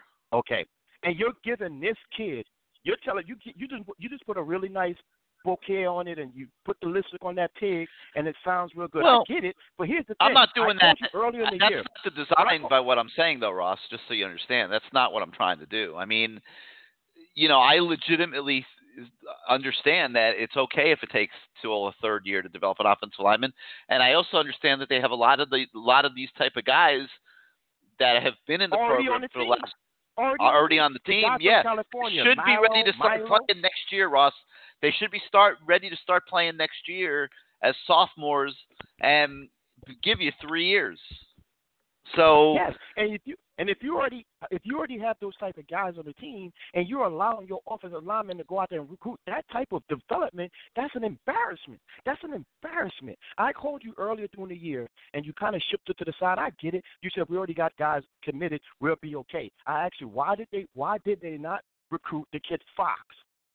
That's going to South Carolina. So real, and he was in our backyard. You sh- you you Well, obviously, the, obviously there was something they didn't like there because you know, they they never What went is there. it that so they don't like? What? So I don't know. I have no idea. I have no idea. But it's obvious. people- There's obviously there's something, Ross, because they didn't recruit that I- kid for one second. We're going to track that. We're, I'm going to track that, and if that blows up, if that kid turned out to be a pro or something, that's terrible. Okay, that's just that you, you can't. You know, you got guys, Gary. That's you know some of our, our, our wide receivers and uh, running backs. That's going into their third year and going to their fourth year being here. We're going, we're wasting their career. A guy like Harley, that you, I know you're not real big on the kid. I know he's a small wide receiver. Do you realize he's a junior next year? And I haven't Yeah. we, we haven't seen as far as no production. A kid like him would be at a smaller school, and you'll he have numbers all over the place. He'll he'll be at a Memphis. He'll have numbers all over the place. Well, he's that's where he should have gone. He should have gone to a school like that. I agree with you. But you have that. But you have Or an those FIU or something like that. I mean, yeah, he would have big but you numbers. have those I agree. Kids here. You have those FAU. kids here, and you're wait, but you're wasting their you're wasting their talent. You're wasting what they you're, they could do because you want to be you want to be a slow moving guy on the offensive end. Now you, you it- seems to me that you're thinking that he's going to eventually. So are you confident today, tonight, while we talk, that he's going to get an offensive guy in? You telling me that today he says to, to, to today he says um it was a joke. Somebody's making a joke that he's going to he's going to be one that's going to be calling the offensive line um offensive plays and he's No, there was there was help him. somebody was joking around that John Richt was going to become the offensive coordinator, and that's not happening. And that's because he could. That's and that's because he decided not to give an answer about that. And he's avoiding that. Again, he, he, embarrassed himself. Um, say he's going to do a worldwide um search, and then he turns around the next day and he and he hides these guys. Okay, he seems to be sleeping, Gary. I'm sorry. He seems to be sleeping at the wheel, and he's sleeping at the wheel at one of the most branded program in the in the nation. Are we kidding ourselves? He's making four million dollars a year, and, and and tonight you played a piece where Manny was passionate about what he's saying, and and and those are the guys it seems like he doesn't like. If you're too passionate, you're too this, you're too that. Hey, it's no problem. You know, you could go, you could go do his job. I'm glad that he got the office line. I'm glad he got that job at, at Temple. I'm I'm I'm happy because I think he was not getting along with Mark Richt. And uh, Gary, you could you've been poo pooing things all year when the when everybody brings it up with about arm about our wide receivers having troubles and everybody not killing each other. You've been poo pooing that, throwing that under the rug and throwing it under the bed and all that stuff. But you can't do that anymore because you just heard Manny Diaz said there was some stuff that was going on that basically he didn't really say it like that, but you know that was the case. Mark Richt right now is running a bad ship, and he's running a bad ship on our time. And I hope to God James Blake know his his behind is going to be on the line. And it's, it's, shameful if they're coming to my area and I'm not going to go see that garbage. If we win the game, and you just told me, you told the world. Well, I would tell you to go. Practices? I- I'm not I would tell you to go, Ross, not- but the last the last the last time I did that was with um I'm trying to remember where he The was guy that driving to from. Georgia Tech. The guy Yeah. Georgia Tech. Yeah. It didn't work out so, So, well, so I'm not gonna I'm not gonna go there with my you. but- way. I could find my way. But here's what I'll say. But, but here's what I'll say. Don't let the hard times take away. time. Don't let it take away your passion. Okay. Don't No, let it about- like. it's not about- I mean, you have a passion for the Canes, and you have a passion for watching the Canes. And football season comes around, and we have it for three, four months, and then we got to wait another eight months for the next one to start. Okay, nine months, eight, yeah, like eight, nine months. So, I mean, these these football seasons are precious things. I'm like, yeah, don't don't let it take your passion away. But You know, it's this. Wisconsin is coming into this area. They like to recruit this area. You think they're only having eight practices? You think they're not thinking about they want to whip the Miami behind again and whip them real good and show guys that that the running backs over here and the wide receivers and the, and the tight ends and the defensive linemen, the offensive linemen that they're going to whip this Miami team? And, and and Gary, please tell me, please tell me, why did we take this game? How do we take this game and our office has been you don't get a choice. shitty all year? You didn't get a choice. They didn't want. They didn't want to go to New York. They want to go to Jacksonville. Would have been much easier. It's going to cost the athletic department hundreds of thousands of dollars to clothe all these kids in, in warm weather clothes, gear and clothes and everything else. It's like they, they didn't. They didn't want this game. and it showed in the ACC awards. It showed that they, you know, this is an embarrassment what they did to some of these players by not giving them a proper award. But let's kick right back to James Blake Syndrome. The reason why we we're Gary, I am so nervous about this game. I am praying it's at least 40 degrees. Praying, because if it's not, and this Yeah, so am I. So am I. Listen, Gary, you're about to bring Nkosi Perry that's been having problem all year. And let me address the whole. I'm all over the place. All right, Ross, but we gotta wrap this up wait, here, Wait, wait, wait, wait, wait, wait, wait, wait, wait. Well, you said Williams is not looking good. I really look from the from the naked eye. He looks out of shape. He looks fat. I I didn't like So that. I was watching him today. I didn't like the way he was throwing But the how does he all. look fat? And he's but Gary, why Gary? Don't you see Gary? I'm, I'm not going to stop with you. I am not going to stop until this guy John Richt is from Moose gone goodbye from this program. He is running the ship over there with the quarterback, and so far we don't see anything. We had three guys that got suspended this year in the same room. The quarterback that's going to be one of our future quarterbacks looks fat and out of shape.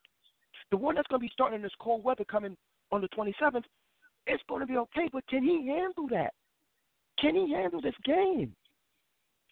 This is an embarrassment, Gary, and and we're not going to keep taking it and stop taking up Mark Richt because he's garbage. He I'm is not taking up for right anybody. I, when have I taken Okay, up for Mark Richt? Gary, I, I have been say this last harder on Mark Richt all in the Listen. last month or two than I've ever been on any head coach in the 40 years I've been covering this program. Listen. Gary. Listen, I listen. For the parents and everybody that's listening, I apologize. I'm gonna say there's two things. There's one that's something. All That's right, and then you're done, Ross. Then Then you got to give the mic to somebody saying. else. But- Go no, ahead. but then and then it's garbage. Final And right statement, now, he's, go. He's running a garbage show. He's running a garbage show, not a garbage show.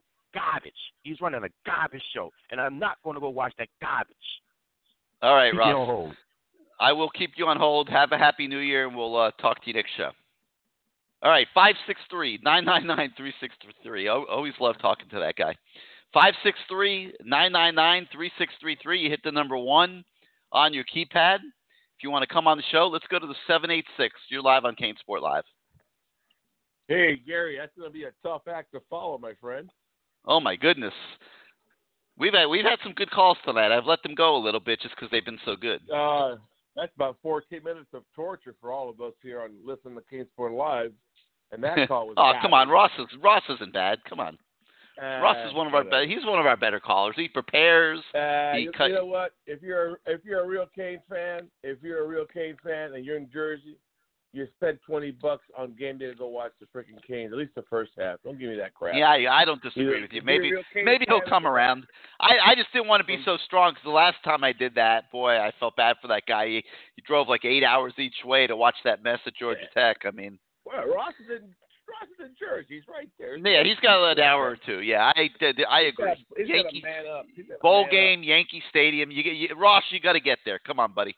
Ross, you you got to get yeah. to Yankee Stadium. All right, go ahead. What so what you got?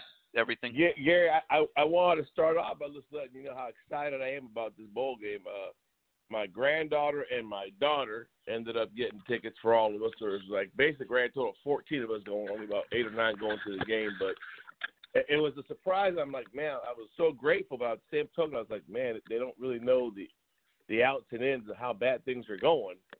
But it reminds me of why it, it Canes football is so special. Why it's so special in this community. It was just like, wow, okay, got to enjoy this opportunity. But uh, you know, I, I've been telling you for the longest, um, as excited am I- as I am about this bowl, I've been telling you for the longest how this hire of Mark Richt was not the right hire. I've been saying for the longest that the biggest thing that's upset me and disappointed me, even though, and I got tons of family, tons of kin up there in in Georgia and Atlanta, and they all said the same thing: great guy, nice guy, horrible decision maker. When the bullets are flying, that makes horrible decisions. But what we have seen this year, and it started as you mentioned, and I I told you this when he changed the quarterback. I told you it wasn't the right move. I agreed with you, but I also told you that his first couple decisions that he made with hiring the people he hired were his biggest mistakes, with the exception of Manny Diaz. To hire Coach Cool first, to make him the associate head coach, to pay him the amount of money he paid him, only to wait a year and a half later for a recruiting coordinator you just got back from Michigan that used to be with us, for him to have the issues he was having with Cool, and for him to side with a guy in his mid 20s or late 20s, early 30s over a guy that coached school, that was a major mistake. And I and I and I I, I was attacked like I always am. Because every time I, I say the truth, I get attacked on here, which is fine. I'm a big boy. But that Well, was. I mean, wait a minute. The the tra- the the the transition from Cool to Jess Simpson has been great. Well, Jess Simpson is. Jess Simpson is is a bigger asset to this program than Cool was, in my opinion. Well, well, I'm I'm gonna do. You know, I, I don't want to debate that. That- That's I totally disagree with you on that. But anyway. I mean, they're both good Um, coaches. Cool's Cool's a good coach, but he he he wasn't the right guy for. He didn't have the right personality for Miami. I, I, Sim, Simpson didn't has a way issue. I better. met him. I I don't met him know. I, twice, I, I, I, I, I, I, he always felt great. that seemed out of place to me, I didn't see that, but and he was not a good point is- recruiter. Not a good recruiter at all. That was his first hire. That was his first hire, which was a lie because his first hire was his son. And I told you the beginning of this year, I go, look, it's been two years. The fact when Rosier was hurt in that Carolina game, his shoulder was bad. He was in pain. He was not doing well, and that wasn't the first time he took a shot. Okay, it was not. For him not to have Terry ready to come in there, forget about the kid Sharifs. Terry wasn't ready. That was crap. Kid knows that today he still knows them, what they are. You may tell me that kid could have gone in that game. He wasn't ready. Why wasn't he ready? And I'm going to tell you why, because his son doesn't belong. And I told you this back, and you attacked me a little bit. You said I was reaching for straws. So all of his decisions, with the exception of Manny Diaz and the guys that Manny brought, that's the strength of this program, of this staff that has carried this program for three years.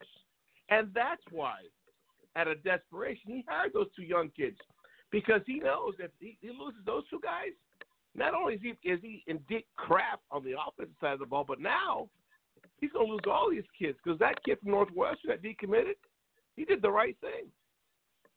There is no rhyme or reason to his decision making other than panic. He panics on everything, and and, and it's it's it's a, it's a litany of issues. Why in God's name did last year in the Orange Bowl did we not have those five extra days of practice? It happened last year too. So is anybody really shocked that we're not going to get anybody? The only kid we might get, we might, is is going to be the freak if we're lucky.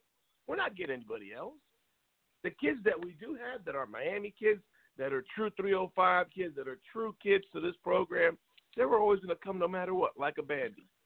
But the ones you got to convince and stroke and romance and be there, we don't have the personnel that's able to go ahead and lock down this area. The another mistake he made was hiring Mike Rumph because he's not a guy that people like. He is not. That's not true. He's a great coach. You're wrong about He's him. coach. change. You've been on him for months. I know what your problem is you- about well, it, you but my- but listen, my l- let's let that one go. Okay. you. There's Brian, nothing I'm wrong with Mike I'm Rumph. Mike Rumph has done a well, great job coaching the I'm not saying he did. You're not. You're not listening. He is not your South Florida guy to build everything up. The person he had to hire and give the freaking money to, and and steal him from Bama was Mario. But he was so what? Why wouldn't he bring Mario in? He's gonna be paranoid. He's gonna take his job. And instead of using that's the biggest asset that you had available, that this program had available, was that guy. And you didn't bring him in. And that's costing you. And and what's worse, you know what's really worse is freaking Blake James not even bringing that kid in for an interview. And I told you that was a huge mistake. So now we're in recruiting. We're the day before, you know, how many hours before we signing period? Like a couple of hours. And I'm to tell you what, it's going to be a disaster based on the kids that you have to convince to come here or to stay here. Because those kids, okay, they're not going to come here. You think Haselwood's really going to come here with an offensive line that's pathetic? Why would any major athletic kid, any major prime time kid, come here? There's no point to coming here when this guy refuses to say, okay, this is the hand I'm dealt with. I can't run what I like to run. I got to change this up. Let me go ahead and do X, Y, Z, like what the Big 12 does. Everybody in America does with their offense. When you have a crappy line, you get the ball out of your hands quick, and you've got a lot of movement, and things work out well, you get mismatches. It's not calculus, Gary. It is not calculus. And I told you this back in September and October. And everything I've told you happened this year. I told you. Best thing, seven, eight wins this year. Said that in the summer. Everybody attacked me. You you can see it's right in front of you guys, but you guys don't want to see what's in front of you. And what's worse is You did say it. I, I I'll agree with you on that it, front. And I have told you every reason why. Every decision he's made, the major ones, he has been absolutely freaking horrible. And the fact that, again, look what Oregon's doing. They're having scrimmages. They're getting every every second, every minute they can practice. They're doing it. Why? Because you got to see the big picture. You got to develop all your players. You've got to be a teacher. Okay. Now, Mike Rumph is the best teacher on the defensive side of the ball that's left, in my opinion, because he's a great teacher, and that's why he won't be here next year. That's another story why he didn't. He he was asked, and he did defer. By the way, Mike will be gone. He's your best teacher. Okay, so De- Demarcus Van Dyke will be your your your DB coach, and we'll be getting a linebacker coach. That's going to happen. I'm letting you know right now. And on the offensive side of the ball, Stacy Searles is going nowhere. He's not going anywhere. And those kids on the offensive side of the ball have not been taught crap. That offensive line has not been taught crap. The best coaches on the offense side of the ball are Dugans, and I know that we're gonna I'm gonna be criticized for that based on all these young receivers struggling and being freshman receivers, and some guys still not being able to separate. But that guy's the best teacher we have on the offensive side of the ball. I think John Richt has no business being there. Somebody told me that he was even asked. Manny was even asked, did you even think about bringing him, or is there anybody else on staff you're looking at, especially on the offensive side of the ball? Question was not answered. Okay, that's how bad. And what Manny said today, starting to get divided. Now, let's look at a major recruit that doesn't sign until February, whose brother was here, is still here. I told you this a while back. With his injury, there was a lot of issues with Vinny Scavo. There was a lot of issues with the doctors, and it took too long. And that's No. why, and I told you back then, I told you his brother's not coming here, and I told you that. And his brother's not coming here. He will be a Florida Gator. I don't think you're That's right about that much- one. I had a long talk about this Uh, with him dead on right today. No, I don't think you are. I'm- I had a long talk Uh, with him about the whole coming thing today. No, no, we He's don't know that here. yet. But I'm, but I'm Oh, talking do- about what you just said about Ahmmon. Um, I don't think you know. Uh, I, I, I think it was a tough thing for him to go through, facing the reality that he might not be able to play. But at the same time, he feels very fortunate because he was risking serious injury by playing. let me tell you something. That's not what I'm referring to. I'm referring to the process that it took when this was known since last summer. The issue. I mean, all he did was take one snap in one game, actually one reception in one game, and bru- bruised his knee. It had nothing to do with what the real problem was. The real problem had been around since last year, by the way, and that was the issue. And yes, he's not going to say anything. You know why? Because he's getting his master's paid for after this. And if he wants to go to law school there, guess what? They're going to pay for it. Okay? They're going to take care of him, which is the best Mhm. doing. But his brother will not be a hurricane. Gary, everything everything I share with you is not something I fabricate or I make up. I've got well over 30 years of experience in this realm, in this world. Yeah, I'm not disagreeing with you. And it's a small one. And it's a small one. And it's a very small one.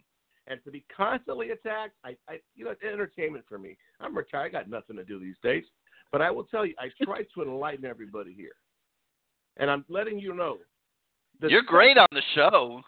On the message boards, you're like a different individual, Oh. but like on the show, you're great. I, well, I, I appreciate that. On And the I- message board, I boards, made this you're you're an absolute lunatic. Well, hey, you attack me, I punch you back. I don't, I don't, I don't, you know, I don't ask questions. I punch. And I, and I'll tell you this: the issue that I had as soon as Kingsley decommitted, I knew those two kids from Lakeland were playing us. That confirmed everything to me, because pretty much what Coach Mullen did was was take Mark Richt, put him over his knee, and smack his ass three or four times and say, "That's enough for you. Now you get out of my territory." And guess what? We're not getting them. We were never getting those guys. Mhm. Did it look good? 85%, 75%, 50%? I always knew that those kids in Polk County, they belong to those turds. They will always belong to those turds. And at the end of the day, they will be taken care of. Just like the Pouncey brothers were many, many moons ago, and Rainey, and all those jerks. Okay? That's never going to change. So look at all the time and effort that we put in for two guys, which we knew were never coming here pretty much. And and the Mm, Well, I don't think they felt that now. I don't think they felt like they weren't coming. I think they felt like they were coming. Nah, at the in the end, listen. In the end, you know, to take a kid from Gainesville, take a kid from some Citrus County, take a kid from Plant. That's that's all Gator Country the last twenty years. It's got to be a kid that they don't want that we we happen to get, develop, and becomes a stud. That's the only way we get those kids. We don't take a five star out of there. We don't we don't take a four star out of there. We just don't. Last year was our best opportunity. So the first signing period was great, but where we failed was with the local confirmation in the second signing period, and Mr. Mike Rumph didn't get the job done. And that that was just another piece of the disarray our program went in because it was disarray. And that Orange Bowl game was horrific. The Clemson game was worse.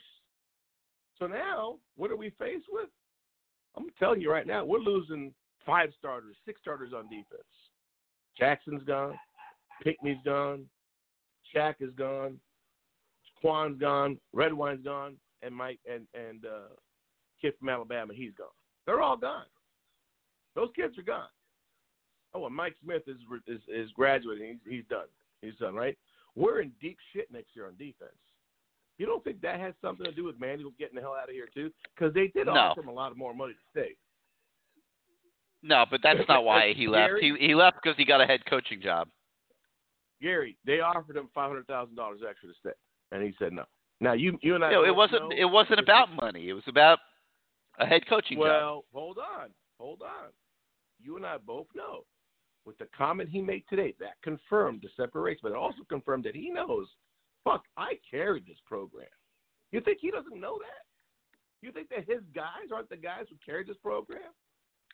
He carried this program the last three years, and the comment he made today validated everything. Which Well, let's not forget they lost so. 12 games. Like, let's keep it in perspective. like, Hey, nobody's carrying anything when you lose 12 times. Well, I can tell you this: that best streak we had last year, it was all predicated on what the defense did first. Okay, bottom line, with the exception to the to the national runner-up in Clemson. But my point is this: he left now because he knows he'll be back in a year or two max. All he's got to do is win seven and eight games the next two years at Temple, and he'll be here. Well, I think him and I think I, I think if if Miami's smart, it, it, he and Mario slug it out against each other. Because let me Oh, tell you something. Now Mario. Okay, so now Mario. There is funny, right now, and I love Manny, but Oh. Mario's miles ahead of him as a head coach because he's had more Oh, oh experience. oh, okay. And, and what did I try to tell you two years ago? That's why you had to interview that guy. But see, here's the problem with the true. Well, Blake was mad at him because he left Golden, but but Blake's going to You come know to what? understand. Blake's an idiot. Blake's Yeah, Blake's going to come. Blake's he's going to come to understand that Mario was right leaving Golden. Not only was he right leaving Golden, he was right in wanting to come back because all we had to do is say, listen, Mark, you're our guy, but you're at this stage of your career, and we want your son to be a part of this. But there's a local guy, there's a guy that's gone through here, there's a guy who's been developing, and we want him to be eventually the head coach in waiting. And that's the move to make. But you know why he didn't? Because he was too afraid. He was so rattled that he couldn't look at Mark in the eye and have and maintain the upper hand because he's the AD. And a true football AD, a true one, knows that at the end it's his ass. So mm. you have to basically demand certain things, and you have to foresee the future. Blake James is a young guy; he's not an old guy. His inability to utilize that perspective to use and maintain and try to get back that local resource that can help shut things down, because that guy is one hell of a recruiter. He is raping Southern California right now, Gary. He is raping. USC and UCLA. Well, everybody What used to fr- you? everybody used to question me when I used to talk about Mario, Mario, Mario. Like, you know, I saw the guy in action when he was at FIU and what he was doing there. I was like, you know, and just his work ethic and the way he goes about it, and you know, he's the right guy for this job. I'm telling you, he is the right guy for this job. And I Gary, love told you Manny. that. I love Manny, but as a CEO recruiter on a nationwide basis, there's no comparison. Well, and and that's what I made. And you and I argued about this a lot, you know, over over the, the message boards, and I was attacked. I was attacked, and every once in a while you see a little bit of that that uh, anti-Hispanic uh, element that we have on CaneSport. It comes out every once in a while, which is cool. That's part of that's part of life. I get it, but I I tried to make it clear he is the closest to Jimmy Johnson mentally. His approach, the way he deals with his family, the way he deals with everything that's going on outside of his control, which he doesn't see. The guy was programmed the right way, and we basically threw that son of a bitch away. Because all we had to do was say, come back. You're the associate head coach. Because, hell, he had been a head coach. And let me just say one more thing. He would have come back for that He- deal, no doubt. He would, no doubt. And he would, and he would not be the head coach at Oregon today had he done so.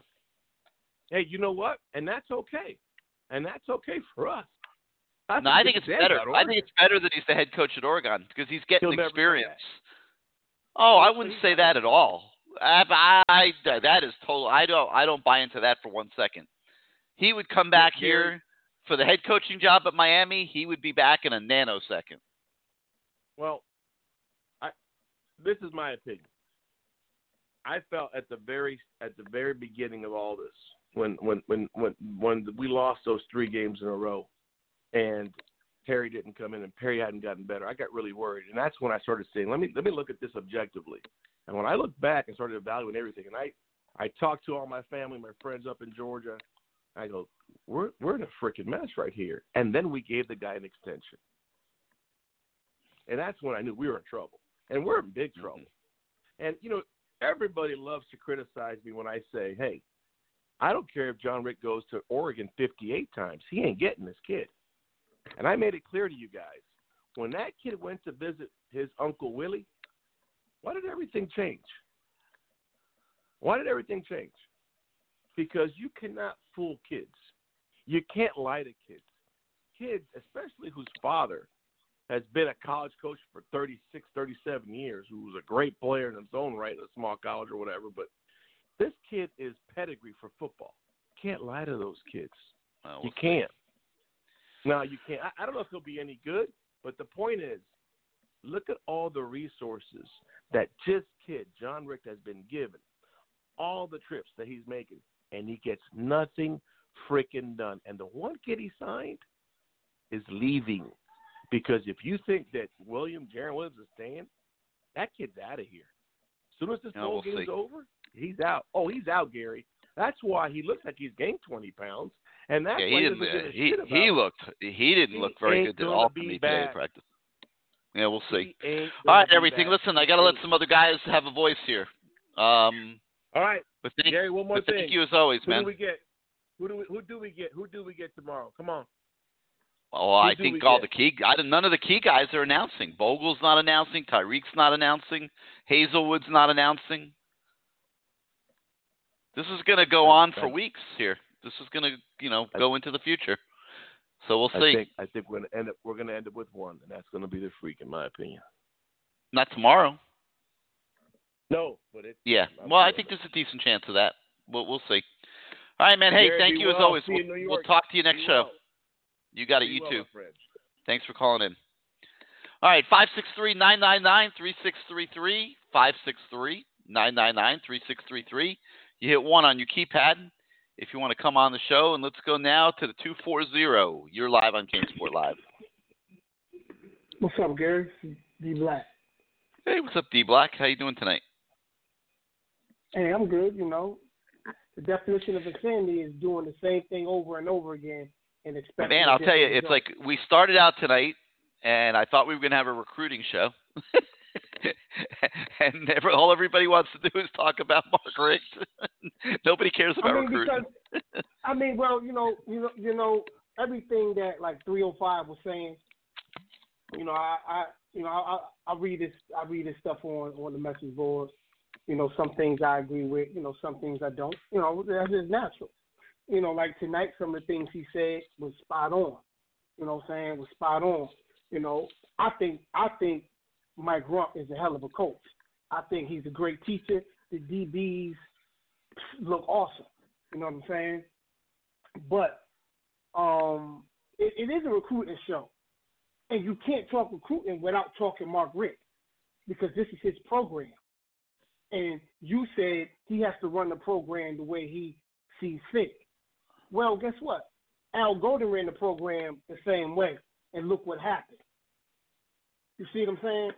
Um, you have your son, who I said the last time I called before, you know, before you went on the little hiatus, I broke it down. Like, why should I send my son to why, why should I send my son to play quarterback for you? Who have you developed? Who have you recruited to, to your school? You can't sit here and you can't tell me that. And what 305 say, you can't lie to kids whose father's been coaching, whose father has played. That's like with my son. Like you can't come in my living room and, and shoot me a bunch of bullshit, or my or my children a bunch of bullshit, because I'm a, I'm gonna call you on that. I'm I'm I'm gonna, I'm gonna call you on your BS. Because if you're coming in my house, Mark, Richt, and John, my question is, okay, why is your son the quarterback coach?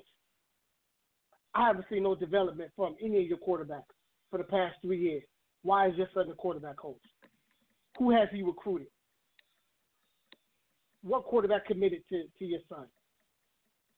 Why should I even consider sending my son to your school? See, you, you got to ask these as, as, a, as a former player and a coach. I know what questions to ask. So you can't shoot no, you can't. I'm not gonna fall for the banana in the tailpipe. You know, just like now, why, why you hire these, the two coordinators? Like, what's the rush? Like somebody said, yeah, Georgia don't got a D a D coordinator. They they ain't in no rush. See, because they not in no rush because they know their program is in a good place where it's still gonna recruit itself. See, but Mark Richt knows he's fucked this program up. Part of my friends. You had three years. You had three game losing streaks every year. This year was four. So now you know your program is teeter tottering. A program that you're running. This isn't Georgia. These fans aren't the same. We Miami fans are not the same. And Blake James and Mark Richt, who wants to keep silencing all these players, the past players who built this program to where it was, they got a right to voice their opinion. Especially the ones, I don't care if they're not giving money, but especially the ones that's cutting those checks, cutting those checks. And yo, and it's time out for spending money and resources on kids or on young men that you know are not coming. Like you know they're not coming. So why? And in that comment that Manny said, Manny basically told everybody it's the it's Coach Richt in the offense. That's why we seven and five. And that's why he said that's a question better better better answered by somebody else in the program. Because Gary, it's only so much 18, 19 year old young men are gonna be able to take when they see the defense week in, week out, busting their ass, trying to pitch shutouts. You remember the movie The Program? You remember the movie The Program that came out in like 19, 1993? You remember that? I, I do. I didn't see. I didn't. I didn't see it, but I, I remember it.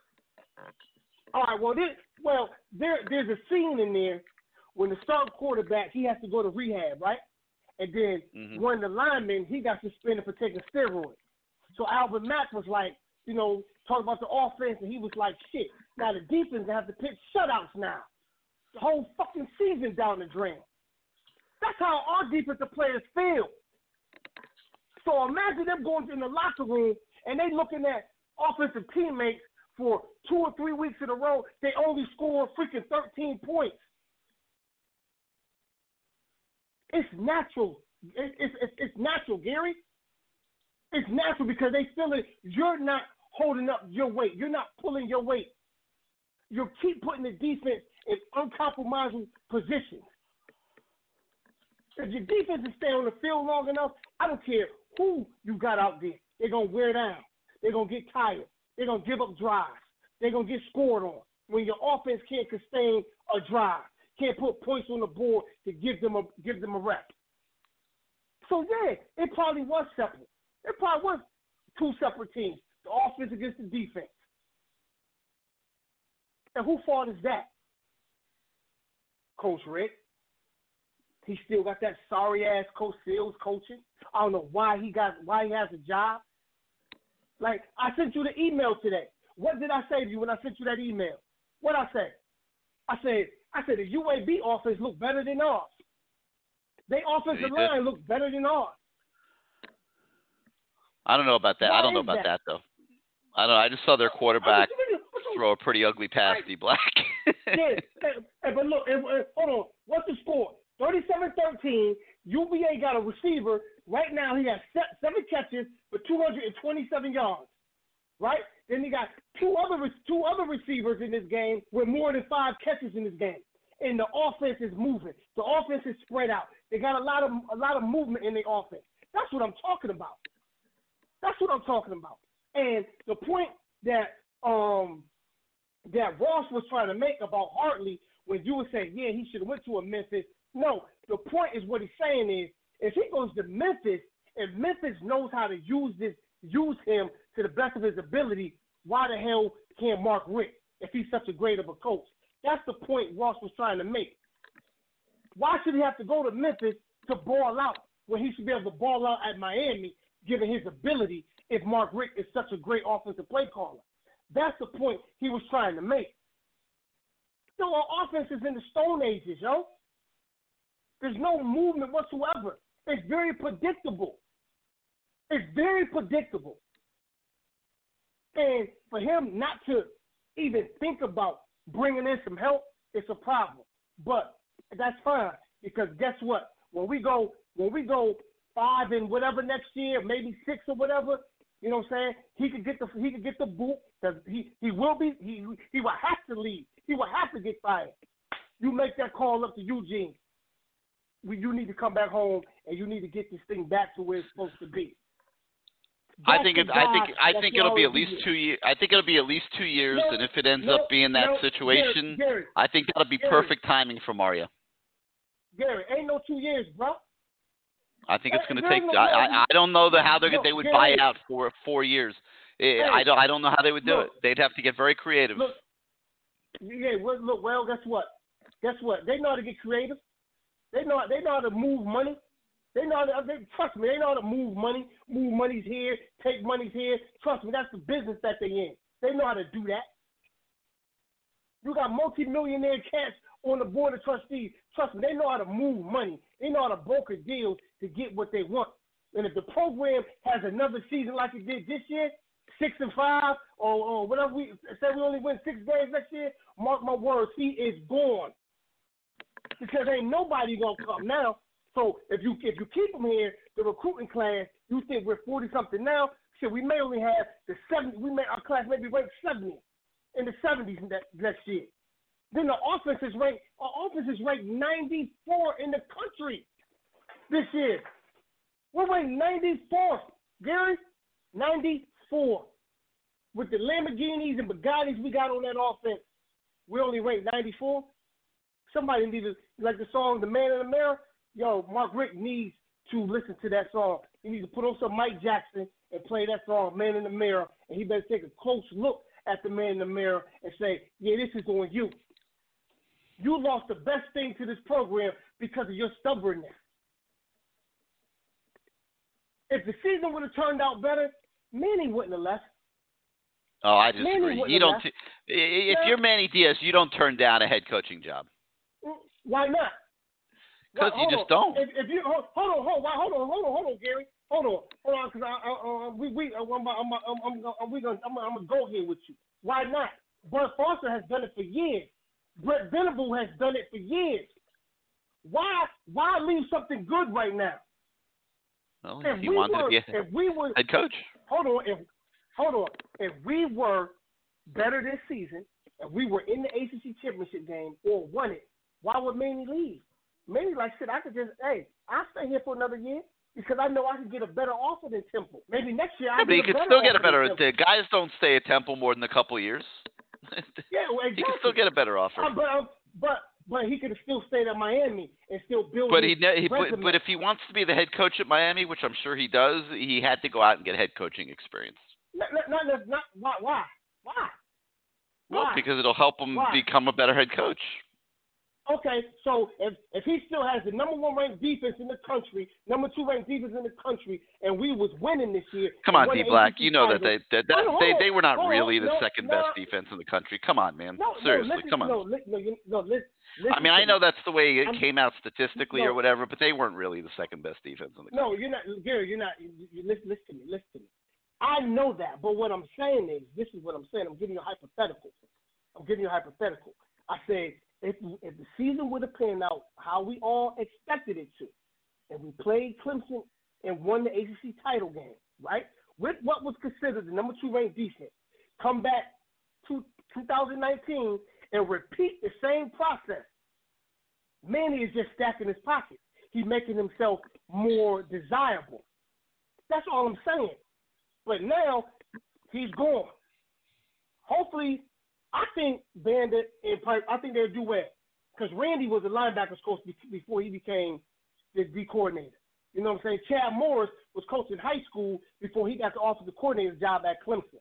So it could work, but it's only gonna work if Mark Richt, if Mark Richt gets the broom out of his butt and realize what he's doing offensively don't work no more.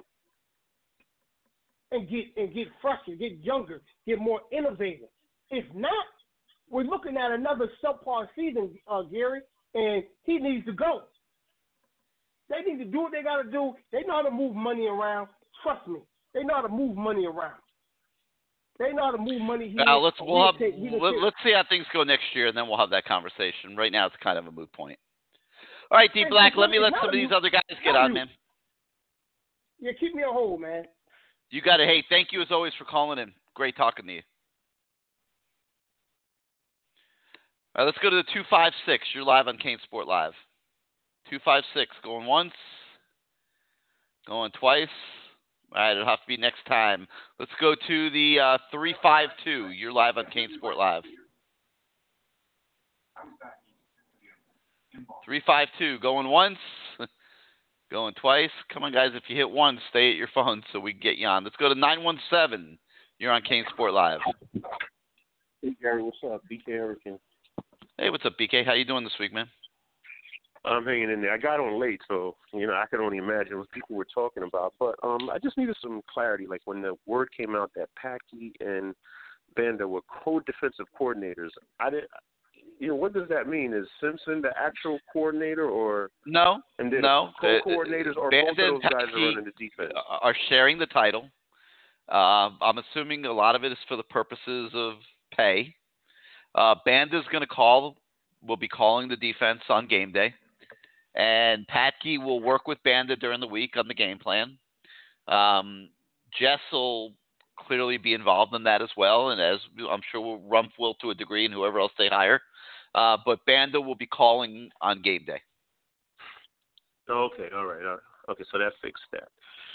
The other thing is, uh, I'm pretty sure this was brought up as well, but I'm a little behind. I, I, I want to apologize, but um, in regards to the likelihood of Mark Richt bringing on an offensive coordinator or, or anyone that could help out with the offense, whether it just be a master recruiter and that'll coach the quarterbacks, what's the likelihood of that? Been no indication he's going to do that at all. At now, all, right? no, I mean, it, you know, but that doesn't mean he's not. There just hasn't been any Right, any indication right. that he is. Yeah. Yeah, because because every time I you know, you, you know, I only watch college football, so I don't watch the NFL. I know everybody's talking, uh, you know, how the spread is invading the NFL. When I look at the spread in college football, every year when you look at the top four guys that are in the playoffs, there's only one spread team. The other teams are typical like uh, pro set teams, and they run like a few RPOs here and there. So I totally get it and understand what Mark Richt wants to do, but I think it it goes a little past him as well because the only difference between us, Bama, Georgia, and all these teams that run a pro set is their players are better. their players actually run better routes, block better, and catch the ball. So I'm one of those guys that that's not necessarily sold on the spread offense, air raid, whatever people are calling it. You know, because if you look at since the college football inception, since the BCS inception, there hasn't been one spread team. I'm eh, I could be wrong, but I, I can't remember one spread team ever, except maybe Ohio State, that that won a championship with a spread offense. So yeah. I'm not.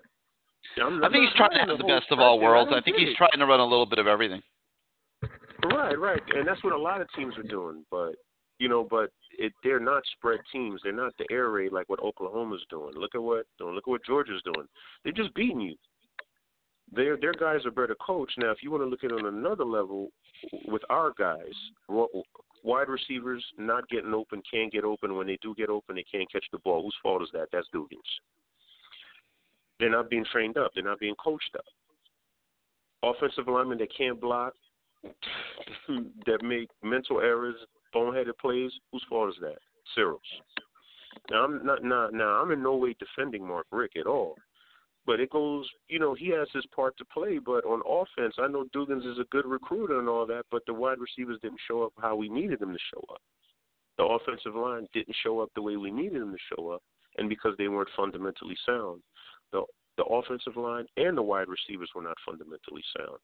Now, I'm not saying this is a fact, but I'm pretty sure that if we had sound, if we had wide receivers that were fundamentally sound, run good routes, catch the ball, maybe you know, you know, would we have lost four games? Probably not. Probably not. If if our offensive line did what they were supposed to do, would we have lost four games? Probably not. So I get it where he's coming from. I just don't like how he's going about it. Like the whole nonchalant, uh, you know, I got it, but you're not making any changes is is crazy to me. Now I can understand you could be stubborn and wanting to run the offense you want to run, but at the same time you have you have to at least acknowledge that our wide receivers this year underperformed. Our offensive line completely underperformed. And we're not talking about scrubs on the offense. We're talking about four star guys and one five star guy underperforming. Our wide receivers, we're talking about the best athletes in South Florida. All of a sudden they can't run a route, all of a sudden they can't catch the ball.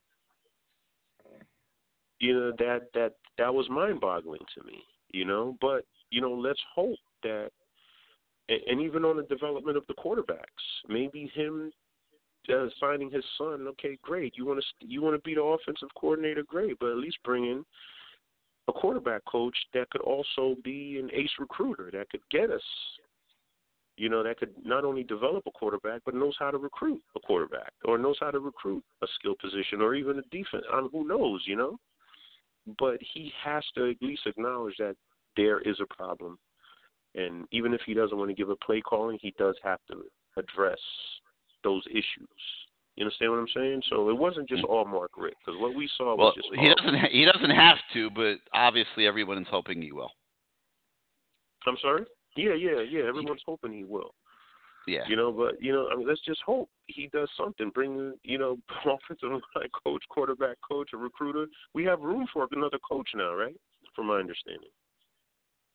Yeah. Yeah, we have room for another coach. Get bring in a quarterback coach, make him an ace recruiter, and let's see what happens.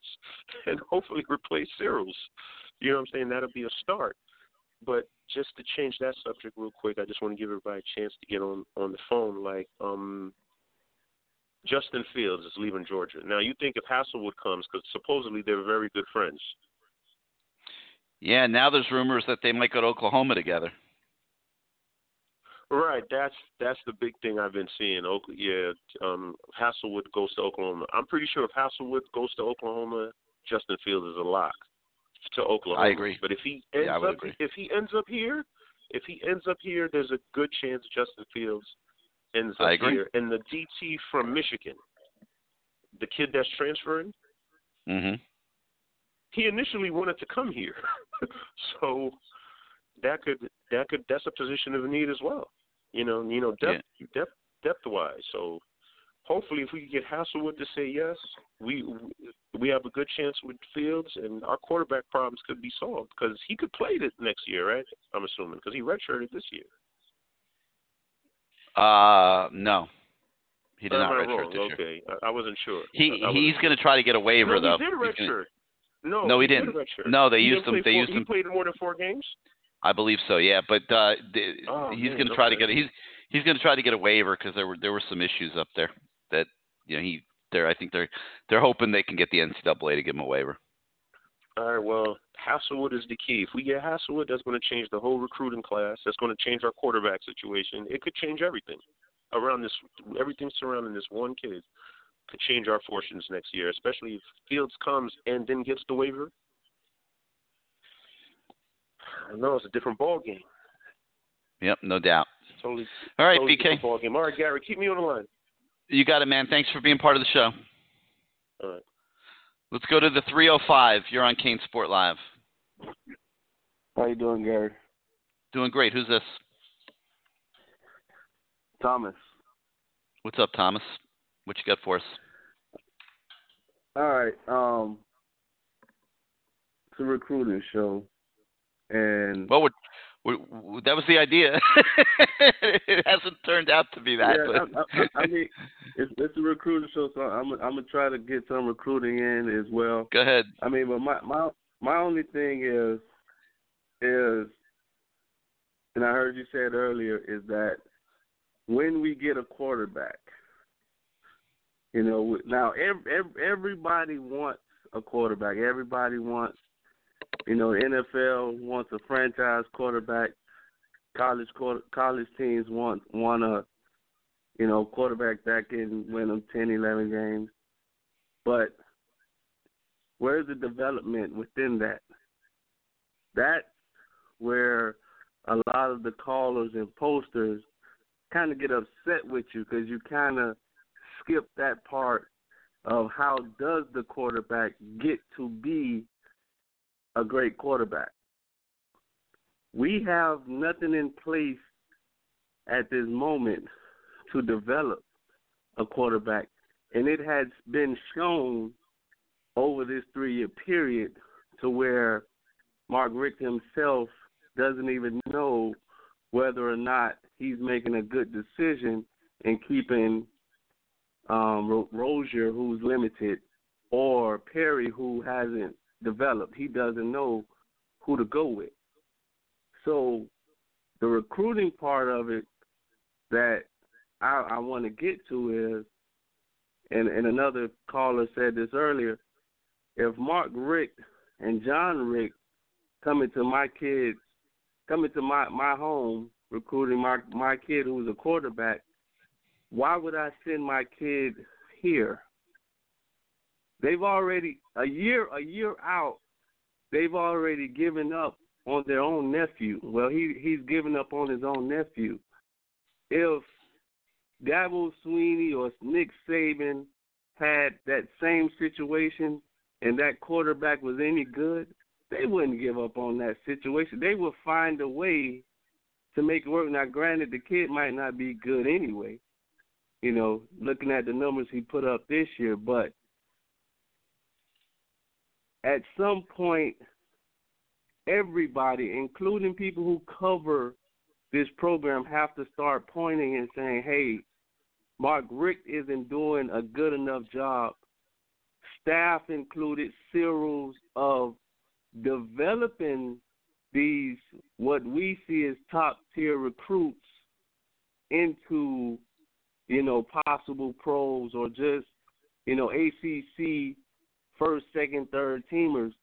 That's where the disconnect is coming in at with a lot of people who call in and yell at you, fuss you out, because it's like you just kind of take the, well, let's just wait and see. I think I could scheme up four plays for Mark Pope somewhere. I agree with that. Game season. I agree. That that I don't This get it. Like I agree with you. This kid is a five star, four star, wherever. One catch, twelve yards. That that that's tough. As a parent, that's tough as the player. That's tough as another recruit coming behind them to see, man, this guy everybody wanted him. One catch, twelve yards. You can find four plays somewhere in each game to get these kids something, you know, to, to where they're looking forward to doing something. And the last thing I'll say is still still having a job is just ridiculous. If they go into next year and he's the offensive line coach, every kid in, in that room, with the exception of the new recruits who by all means are throwaways, None of those kids believe in what he's teaching them. So how can they improve? How can they get better? If you've taught me for two or three years and it hasn't worked, why is it going to start working now? And that's all I got for you, Gary. You can put me put me on hold. All right, man. Great call. Uh, give us a call another time. All right, guys. So let's say you own a business in South Florida, and you got to have a hol- You're getting ready to have a holiday party, and, and you're trying to decide where do I take everybody, or where do I order food for this great holiday party that you want to have in your business establishment. And you know where I'm going to send you. I'm going to send you to Sicilian Oven, and uh, everybody would just absolutely love the food that you would get at Sicilian Oven or from Sicilian Oven. You could get yourself some pizzas, some some pasta dishes, some maybe a, some shrimp dish, maybe an eggplant dish for the people that like eggplant, maybe some calamari and some mussels.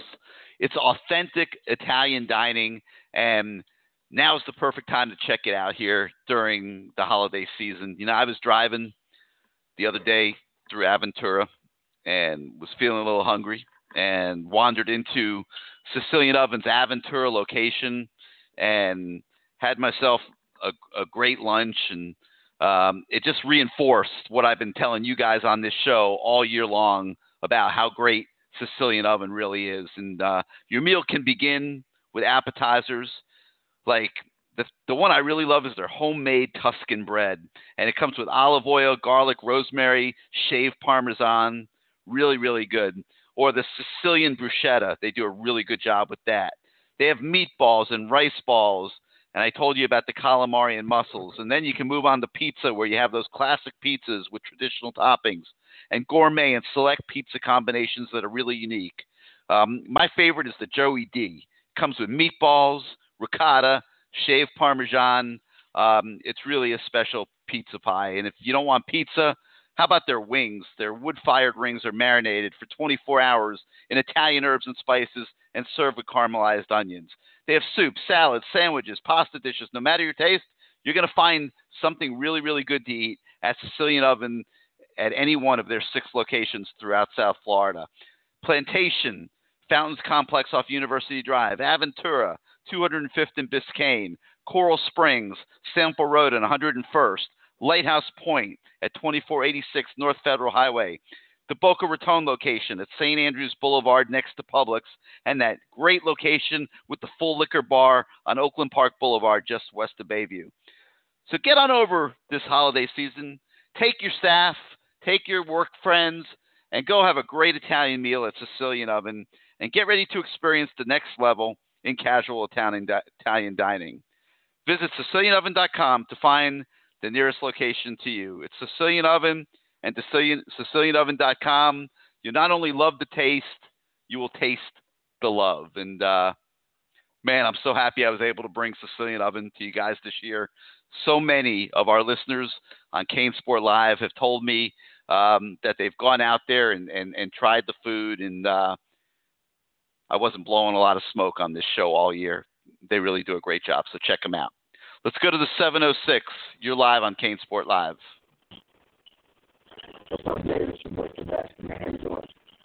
Sebastian, is something wrong with your phone? You're coming through? You're coming through garbled? Hear me You better? still there? Yeah, I'm still here. Can you hear me now? Uh, then now we can hear you. Yeah, go ahead. What's going on, man? How you been?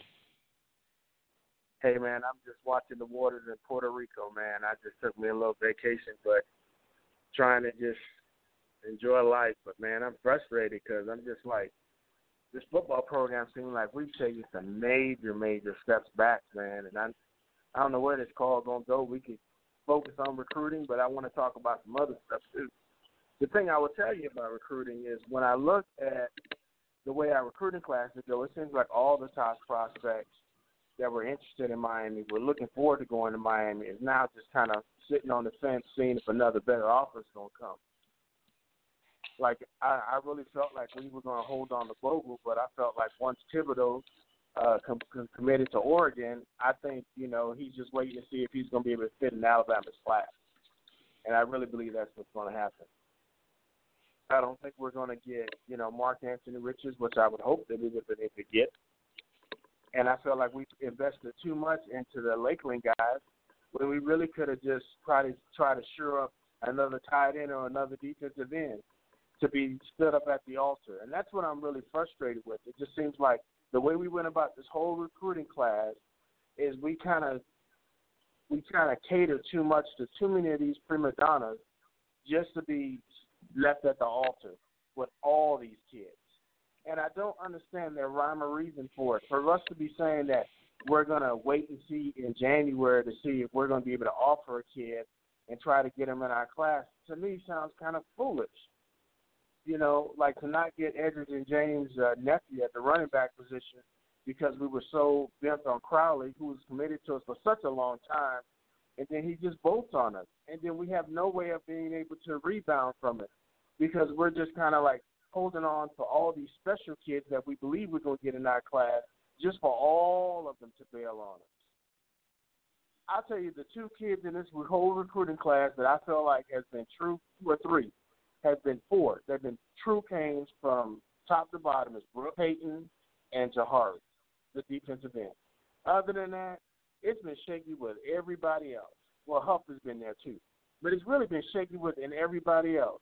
We have more decommitments than we have commitments. And that's just absolutely ridiculous. So what I don't understand, Gary, this is what you need to help me with is what is it when we say we offer a kid but he doesn't have like a committed offer? I just believe that, you know, do what Nick Saban and Alabama do. Offer more kids than you have scholarships for. You know, I mean, these kids are sticking it to us every single year and we have nothing to show for it. Like to, like for all the Well, that he- here's the problem, Stevenson Sebastian. Right now, here, listen, for all this investment we put into Tyrique Stevenson right now, for him not to choose Miami, since it teaches all the other South Florida kids that you could do Miami like this. Well, You was gonna say here, here's here, here's here's here's the problem, Sebastian. When you're not recruiting from a position of strength, which they are not this year, that's when you run into problems. And you know they're just not. Eh, They're, they're just not recruiting from a, a position of strength based on the season they just had. It doesn't seem like they. It doesn't seem like they identify kids from the standpoint of this is my grade A, this is my B, and this is my C. So when A falls off, I can go after B, or when B falls off, I can go after C. I mean, I look at like Florida for them to take both of our offensive lineman commits and still was able to hold on to theirs and still be able to go after more. It's just like it's just like the secret to success to stay relevant in the state of Florida is to find out how much damage you can do to Miami so you can stay one echelon above them. hmm I mean, for like, I mean, just for like, just to lose like Kingsley and Tarquin and to have like no backup plan. I mean, they had to know those guys were gonna flip on them. I don't think Like, they did. to- Uh, I don't think know, they did. you I really don't think they did. This is why I get frustrated with. I think How this does, uh, whole thing, I- I'm starting to believe that this entire thing has been orchestrated by Florida and that it's the payback for Nesta Silvera last year because, eh, I mean, everyone that's defecting that seemed to be coming to Miami is going to Florida. you- you- I mean, what what what what what well, it, what what- what's hard for me to understand, Gary, and this is why I struggle is. I mean, I feel like as fans, we see this thing coming, and how does like the coaching staff and what's been going on inside Miami can't see it? We see. I mean, we. I mean, I'm Gary. I mean, you had a couple of people on the call saying we knew those Lakeland guys weren't coming to us. We would have been so better off going to find another tight end and find another defensive end just to let those guys do what they did to us. You know, there could have been a point where we just said, "Look, the, are, are you in? Do you want? Are you really? Look, we got two scholarships for you. If you if you're not going to commit, we're going to just part ways and we're going to go in a totally different direction." I mean, we got two stud tight ends last year that didn't do that to us. And why would we sit there and go through with the Summerall and Zipper? I mean, it, it makes absolutely no sense to me. And so when I look at the way we recruit, it seems like we have one solid, good recruiting weekend. And then other than that, it seems like we're not really evaluating other kids to go after. And so when we can't get our, when we can't swing for the fences and get number one, we have number two, no number two or no number three. Like for us to put all our money into this one quarterback out of Oregon means to say that out of the whole country of the United States, we could not have found another kid that would have been decent enough that we could have got. It just makes absolutely no sense. Our transition here. Okay. I can live with having a bad year, a, a season where it just doesn't work out for you. I'll give you a prime example. Look at Notre Dame. They were ranked pretty high, and at the end of the year, I think they finished four and eight, if I if I remember correctly. This year, they're playing for the beat. They're playing in the playoff. And so, what did they do that we don't do? Well, they got rid of some coaches. They hired some coordinators. They made some major changes. You see that at a lot of programs. You see it at Auburn when they'll let a coordinator go that took them to the national championship game to bring in another coordinator. They make major changes. And so, what I don't understand with our program, and this is where you can give us some insight on that frustrates us as fans, is what keeps us from being able to make those changes. It seems like this year, or we're in an environment where the University of Miami has money to really allocate towards a particular resources, but for us to not even, I mean, get a seasoned veteran coordinator on the offensive side or the defensive side. Now, look, I have no issue with Banda getting promoted. I don't have an issue with Banda getting promoted. But your problem wasn't on the defense. Your problem is on the offense. And here's the point I want to make. When Manny Diaz came in three years ago, the problems that we had at the University of Miami is we were horrible on the defensive line. And we weren't that good on defense. When Al and if you look at his last two years, last three years, we never stopped anybody on third and one. Fourth and one, we never did. Absolutely never did. And then Manny comes along, it wasn't like he had the cream of the crop uh, talent on the defense side of the ball, but you see what a good coaching can do in developing talent. And so for Mark Richt to be in a position right now to, to throw in our face, oh, the next coach I'm going to hire is going to be on the defensive side. Either he has a great poker hand to play, or he just really think Miami fans really have no expectations of ever getting to a point of relevancy. And why are we even doing that? Why are we even doing this? I mean, for you to be sitting close to 100 in the NCAA in total offense, and for you to believe you have no reason to make a change, is just absolutely crazy and blows my mind. And here's my last point. For the three years we've been in this program, the one position that, that has not gotten better is the offensive line. It just has not gotten it just has not improved on the offensive line. In three years on the offensive line, we haven't had one play, one player make Uh, I, you can you can look up you can you have the research, Gary. All ACC, first team, second team, third team, or even an all uh, honorable mention. And so I'm sitting here thinking, how in the world can you see you have no reason to make a change? Like what what what is absolutely going on there for the me to have no reason to make a change? Yeah, And well, I mean, is, I I'm not- obviously agree with you. You know, we'll see what he decides. You know, I You understand what I'm I don't. Does, does that make sense? I mean, how could you see that you don't have to make a change? The Hey, they've lost twelve. They've lost twelve games in three years. That that screams something's wrong. Does that make sense? And, and and the one position that has not gotten better at all. I mean, I, I'll give you a perfect example. Okay, the first year we had stability with Brad Kaaya at quarterback. Okay, the last two years not so good. Tight ends. I mean, I looked at Herndon play for the Jets the other day. He looked absolutely phenomenal. I mean, he's Yeah, going he's be having a a great year. pro. Yeah, and Yeah. I'm really happy for him. And please give it up to his uh, daddy Kane. You know, give it up to his son. I mean, he, he's represented the U well. Okay, at running back, we've been pretty decent at running back. I mean, it looks like Homer's going to get over a thousand yards this year, so we've been okay.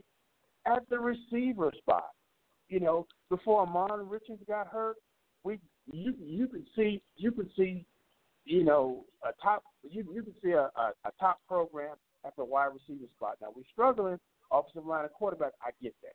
On the defensive line, we're gonna have players on the defensive line that's gonna play in the NFL. At the linebacker position, we're gonna have the same thing. And at the cornerback position and the safety position, we're gonna have the same thing. But the one position that has not improved over three years is the offensive line. Now, this is the last point I want to make.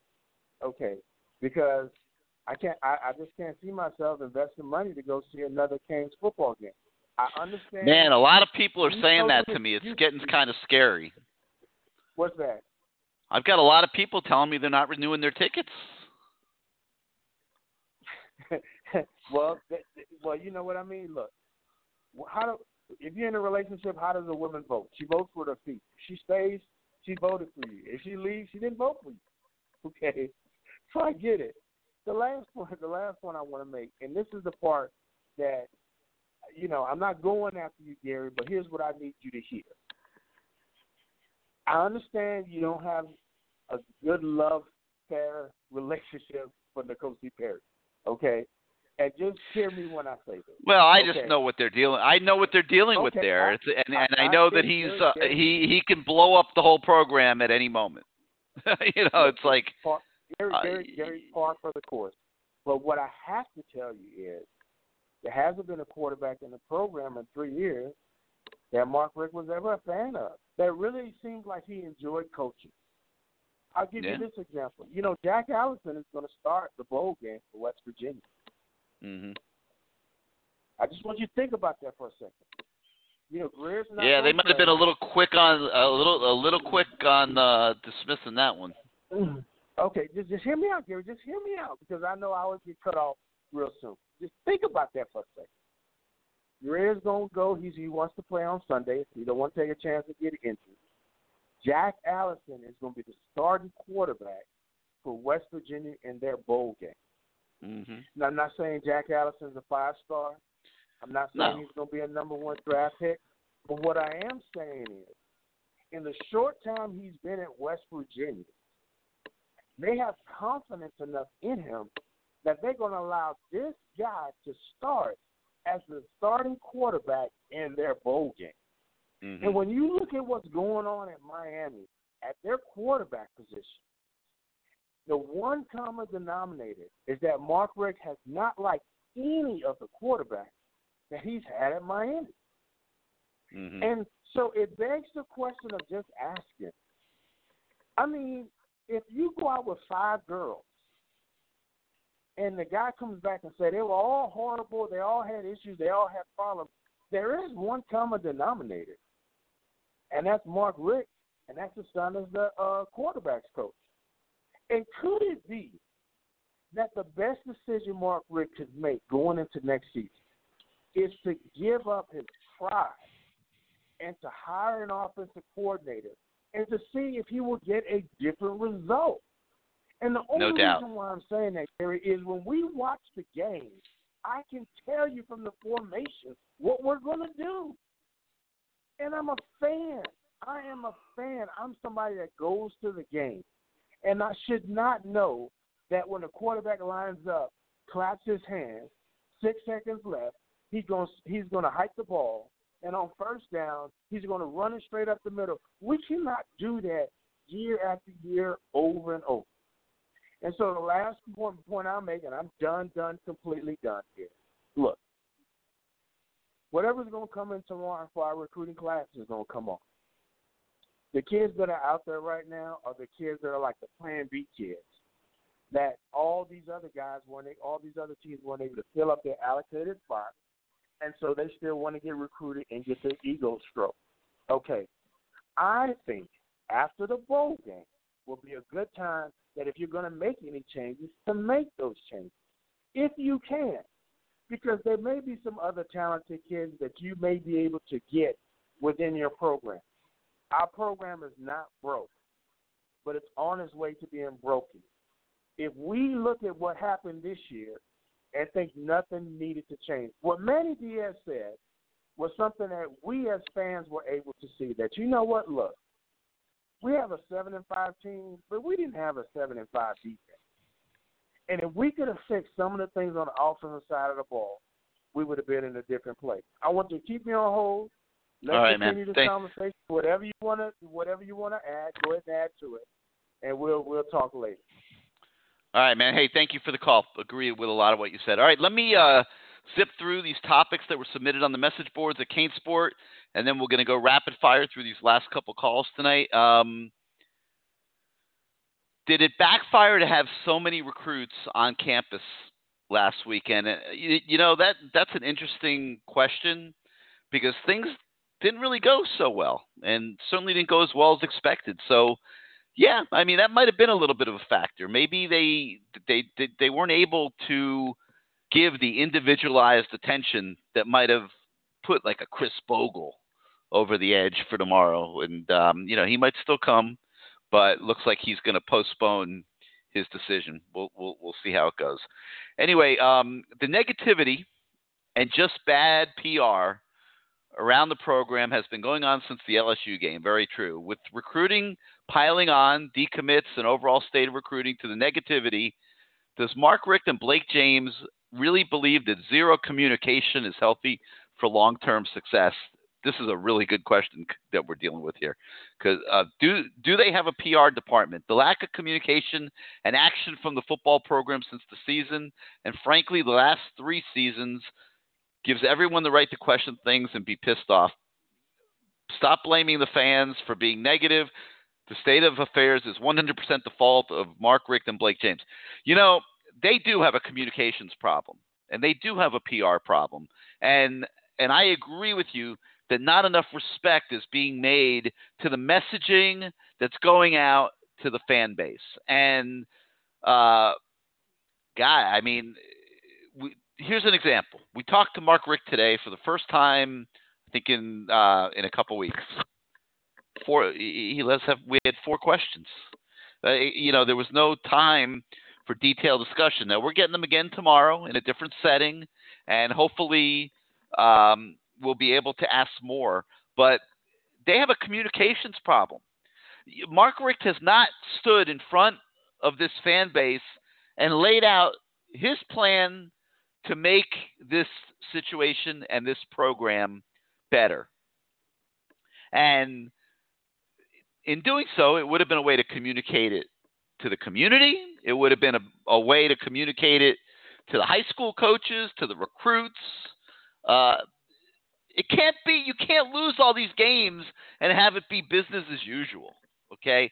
So I don't know. I don't remember who sent in this question, but this is a great question and it's a great topic. And this unquestionably is something that they have to get better at going forward. You can't lose like this and sit on a pedestal looking down at your fan base and the people that are supporting you.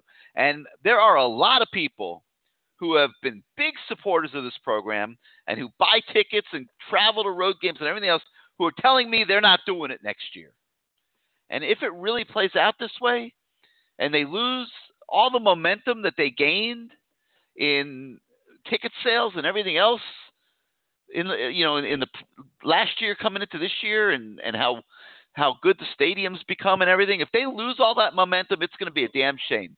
They got to do a better job of communicating to their fan base acknowledging where things are wrong and creating an overall general atmosphere around the program. So like i said i forget who sent that question but whoever did whoever did kudos to you sir, because that was a great topic. Was Randy Shannon seriously considered by Richt? No. There was never a search. It was just a crazy idea I had. I thought it was a pretty good one because I see some of the deficiencies that appear to be in the program, and I thought Randy could go a long way toward being an asset in correcting some of those. But uh, there was never a search, and uh, now we're um, pulling for Banda and Patke. Any staff changes possibly coming ahead? We don't know yet. Uh, Mark Richt has not given us any indication that there are.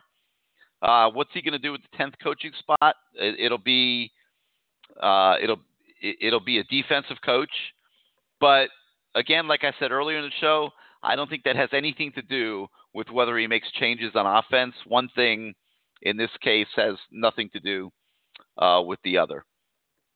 Um, why won't people turn in the alleged offenders if they're breaking the laws in recruiting? That's another great question that I don't have an answer for. I don't understand how some of these schools get away with it cycle after cycle after cycle. Nobody calls any attention to it, nobody investigates it. They just keep going back for more. Um, any reasons behind Miami being trolled with more frequency than any other program in America? I don't know if that's true or not. We'd have to do a study on that. But uh, I think Florida appears to me to have made a concerted effort to troll Miami this year, and they appear to be doing a darn good job of it. I, I you know, there's a pretty good chance they get the Lakeland kids. Um, you know, they got the other two Miami commits to decommit. So Florida's picking up momentum, and that's not a good thing for for the Canes in the big picture. You know, they had Florida right where they wanted them, uh, not any longer. All right, five six three nine nine nine three six three three. Um, right now, I've got uh, looks like about four guys, uh, five guys on the board that want to get on. We've got about 10 minutes of show, which means you each get two minutes apiece. Let's do it in rapid fire. Let's start with the 317. You're on CaneSport Live. Hey, Gary. I don't even have, uh, just want to say happy holidays. This is that dude 81. Oh, hey, man. I think uh, everything. Thank- is, hey, what's going on? I think everything's been Well, we- said tonight. Uh, What's that? No, go ahead. Uh, I think everything's been said tonight. You know, I can't even over exaggerate how frustrated I am as a fan, as a contributor to the program, even as a future alum, because I got into uh, uh, Miami to do my MBA program. Shout out to everybody on the board that showed me love for that. Um, but there's one thing that I did want to say I disagree with um, is this whole notion or idea that you know you keep the staff young because you can't relate or whatever. Like, I just don't agree with that. I think uh, I, I, you can just see even how Mark Richt manages the media, and you you brought that point up just a few seconds ago. Like, I, I watched the, the interview today, and I was just like, dude, like. You're not even respecting the fans or the media by giving them questions. He had his script already in his mind you know, um, he addressed the changes with the coaching staff, and he just kind of just blew everybody off. And it's just, I think that's what is making it more angrier as a fan. And I know I, I am like 305 on the message board. I, I go with everybody. I go with you. I even go with Matt. But I, it's just, it makes it frustrating as a fan and as a contributed member. It's because it's like, it's like he were, it's, it, it feels like he's arrogant at this point, and it's just looking down on us like I know what I'm doing, I, I got this, and it's like you don't have this, you're not relatable, and everything you're doing is just completely backfiring in your face. So that's all I got, Gary. I didn't want much because uh, everybody's already went off, and I don't need to be the second or third or fifteenth person that goes off on you tonight. All right, man. what you're doing. Hope You got it, man. Hey, thank you uh, for calling in. Right, You problem, too. boss. Thanks for calling in, man. Let's go to 513. You're live on CaneSport Live. You with us? 513 going once, twice. All right, next time. Let's go to the uh, 786. You're live on CaneSport Live. You with us? Hey, 786. There you are. Hey, Gary, you hear me? Yep. Go ahead. Who's this? Hey, this is Wood, man. I'm a new caller, man. Hey, what's up, Wood? Welcome to the show. What you got for us?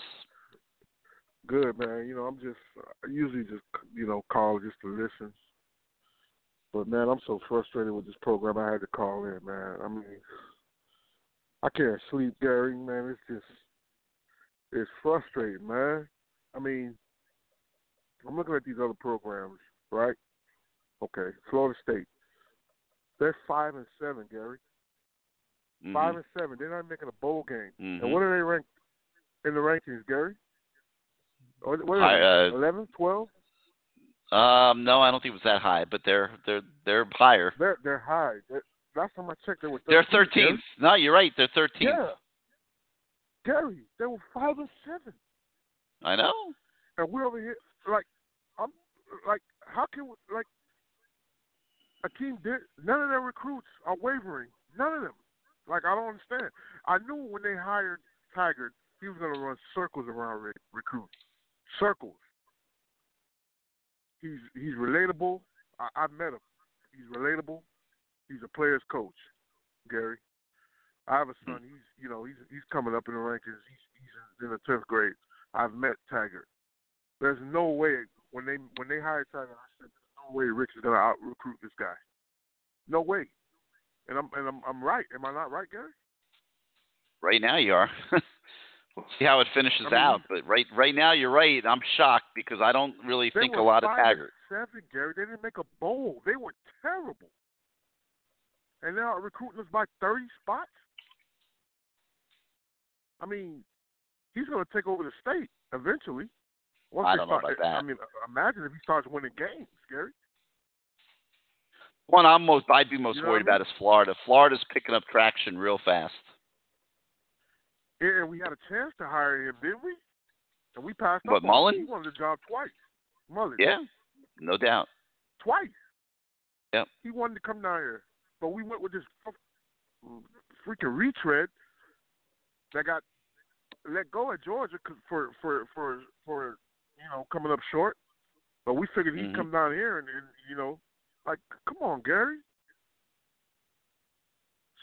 I'm just man, I'm just. I know you got other callers, Gary, but I'm just frustrated, man. I mean, hopefully tomorrow goes.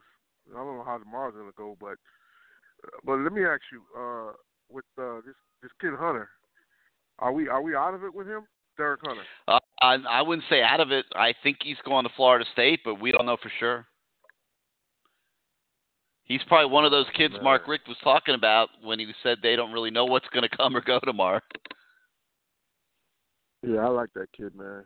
I've seen him play personally. I think he's gonna be. I think I think he's good. I think he's gonna be a beast, Gary. So Mhm. i- is he announcing tomorrow for sure? Or is he gonna wait till? Uh, I think so. Yeah, I think he'll announce. He'll announce tomorrow. Yep. Okay. All right, man. All right. Keep me on hold, Gary. Appreciate. All right, man. Hang in, hang, hang in there. We'll uh, and, Yeah, and give Gary, us give us a call down the road.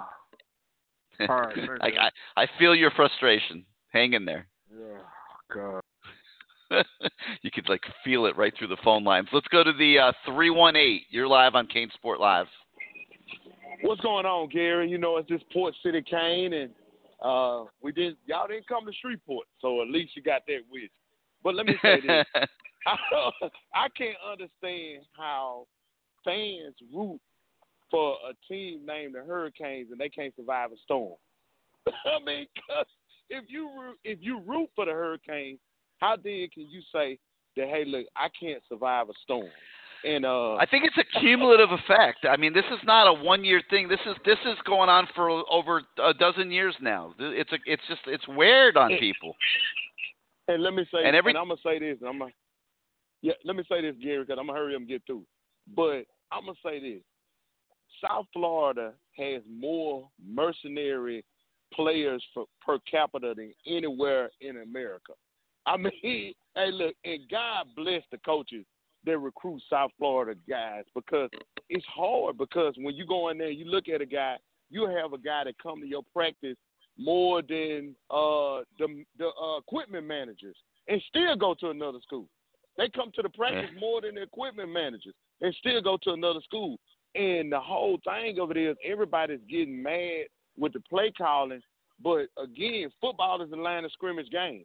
And if you can't block when I go uh when I go uh pro action or when I go uh play action, then you know it's a, I'm limited in the number of plays I can call. I just can't call it because you can't block it. And then it's not like this, but the people that they recruited, guess what? Somebody else wanted them, but we were just the unlucky people to get them. you know, because it was somebody else that wanted them. But I just think that uh, what we have to do as fans is, I know it seemed like the sky's falling, but I just want to say the same thing that Sebastian said. You know, we have to remember that uh, that Notre Dame a couple of years ago was four and eight. They were four and eight, and now they're in the playoff. They did make changes. They did do this, but it's it's things that happen. You got to look at it. Ohio State lost by more than 20 points to an unranked team this year, and they're still in the playoff. So, but I think some of the time we just have to calm down. I think that some of the time I think that Mark Richt may be uh, not communicating because some of the time coaches get pissed just like everybody else do, and some of the fans do kind of are a little extra. They go, mm-hmm. and ain't nothing wrong with being passionate, but some of them go above and beyond that. And if that's the only thing that you've heard, then some of the time, you know, like they say, if you can't say nothing good, don't say nothing at all.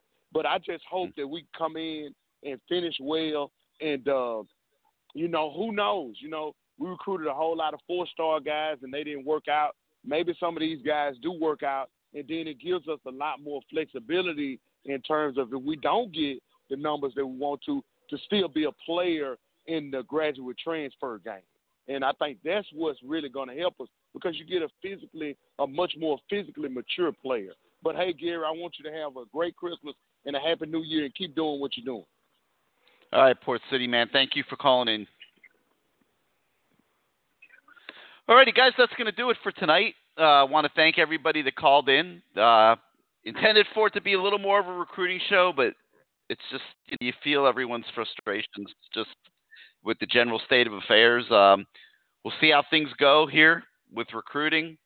Uh, you got the bowl game coming up in a, in about a week and a little more, and uh, hey, all we can do is just happens and uh, and go from there. So I'll schedule a CaneSport Live after the game. Uh, I'm not sure what day yet. I got to take a look at the calendar and try to try to find a good a, a good day for us. But uh, we'll do it and um, evaluate where things stand as the Canes head into 2019. So once again, thank you to everybody that participated. Thank you to Sicilian Oven for once again sponsoring tonight's show. Make sure you go to one of their six locations. Go to SicilianOven.com, find the nearest one to you, and uh, get yourself some good Italian cooking here as you wind down towards the new year. We'll see you next time, everybody.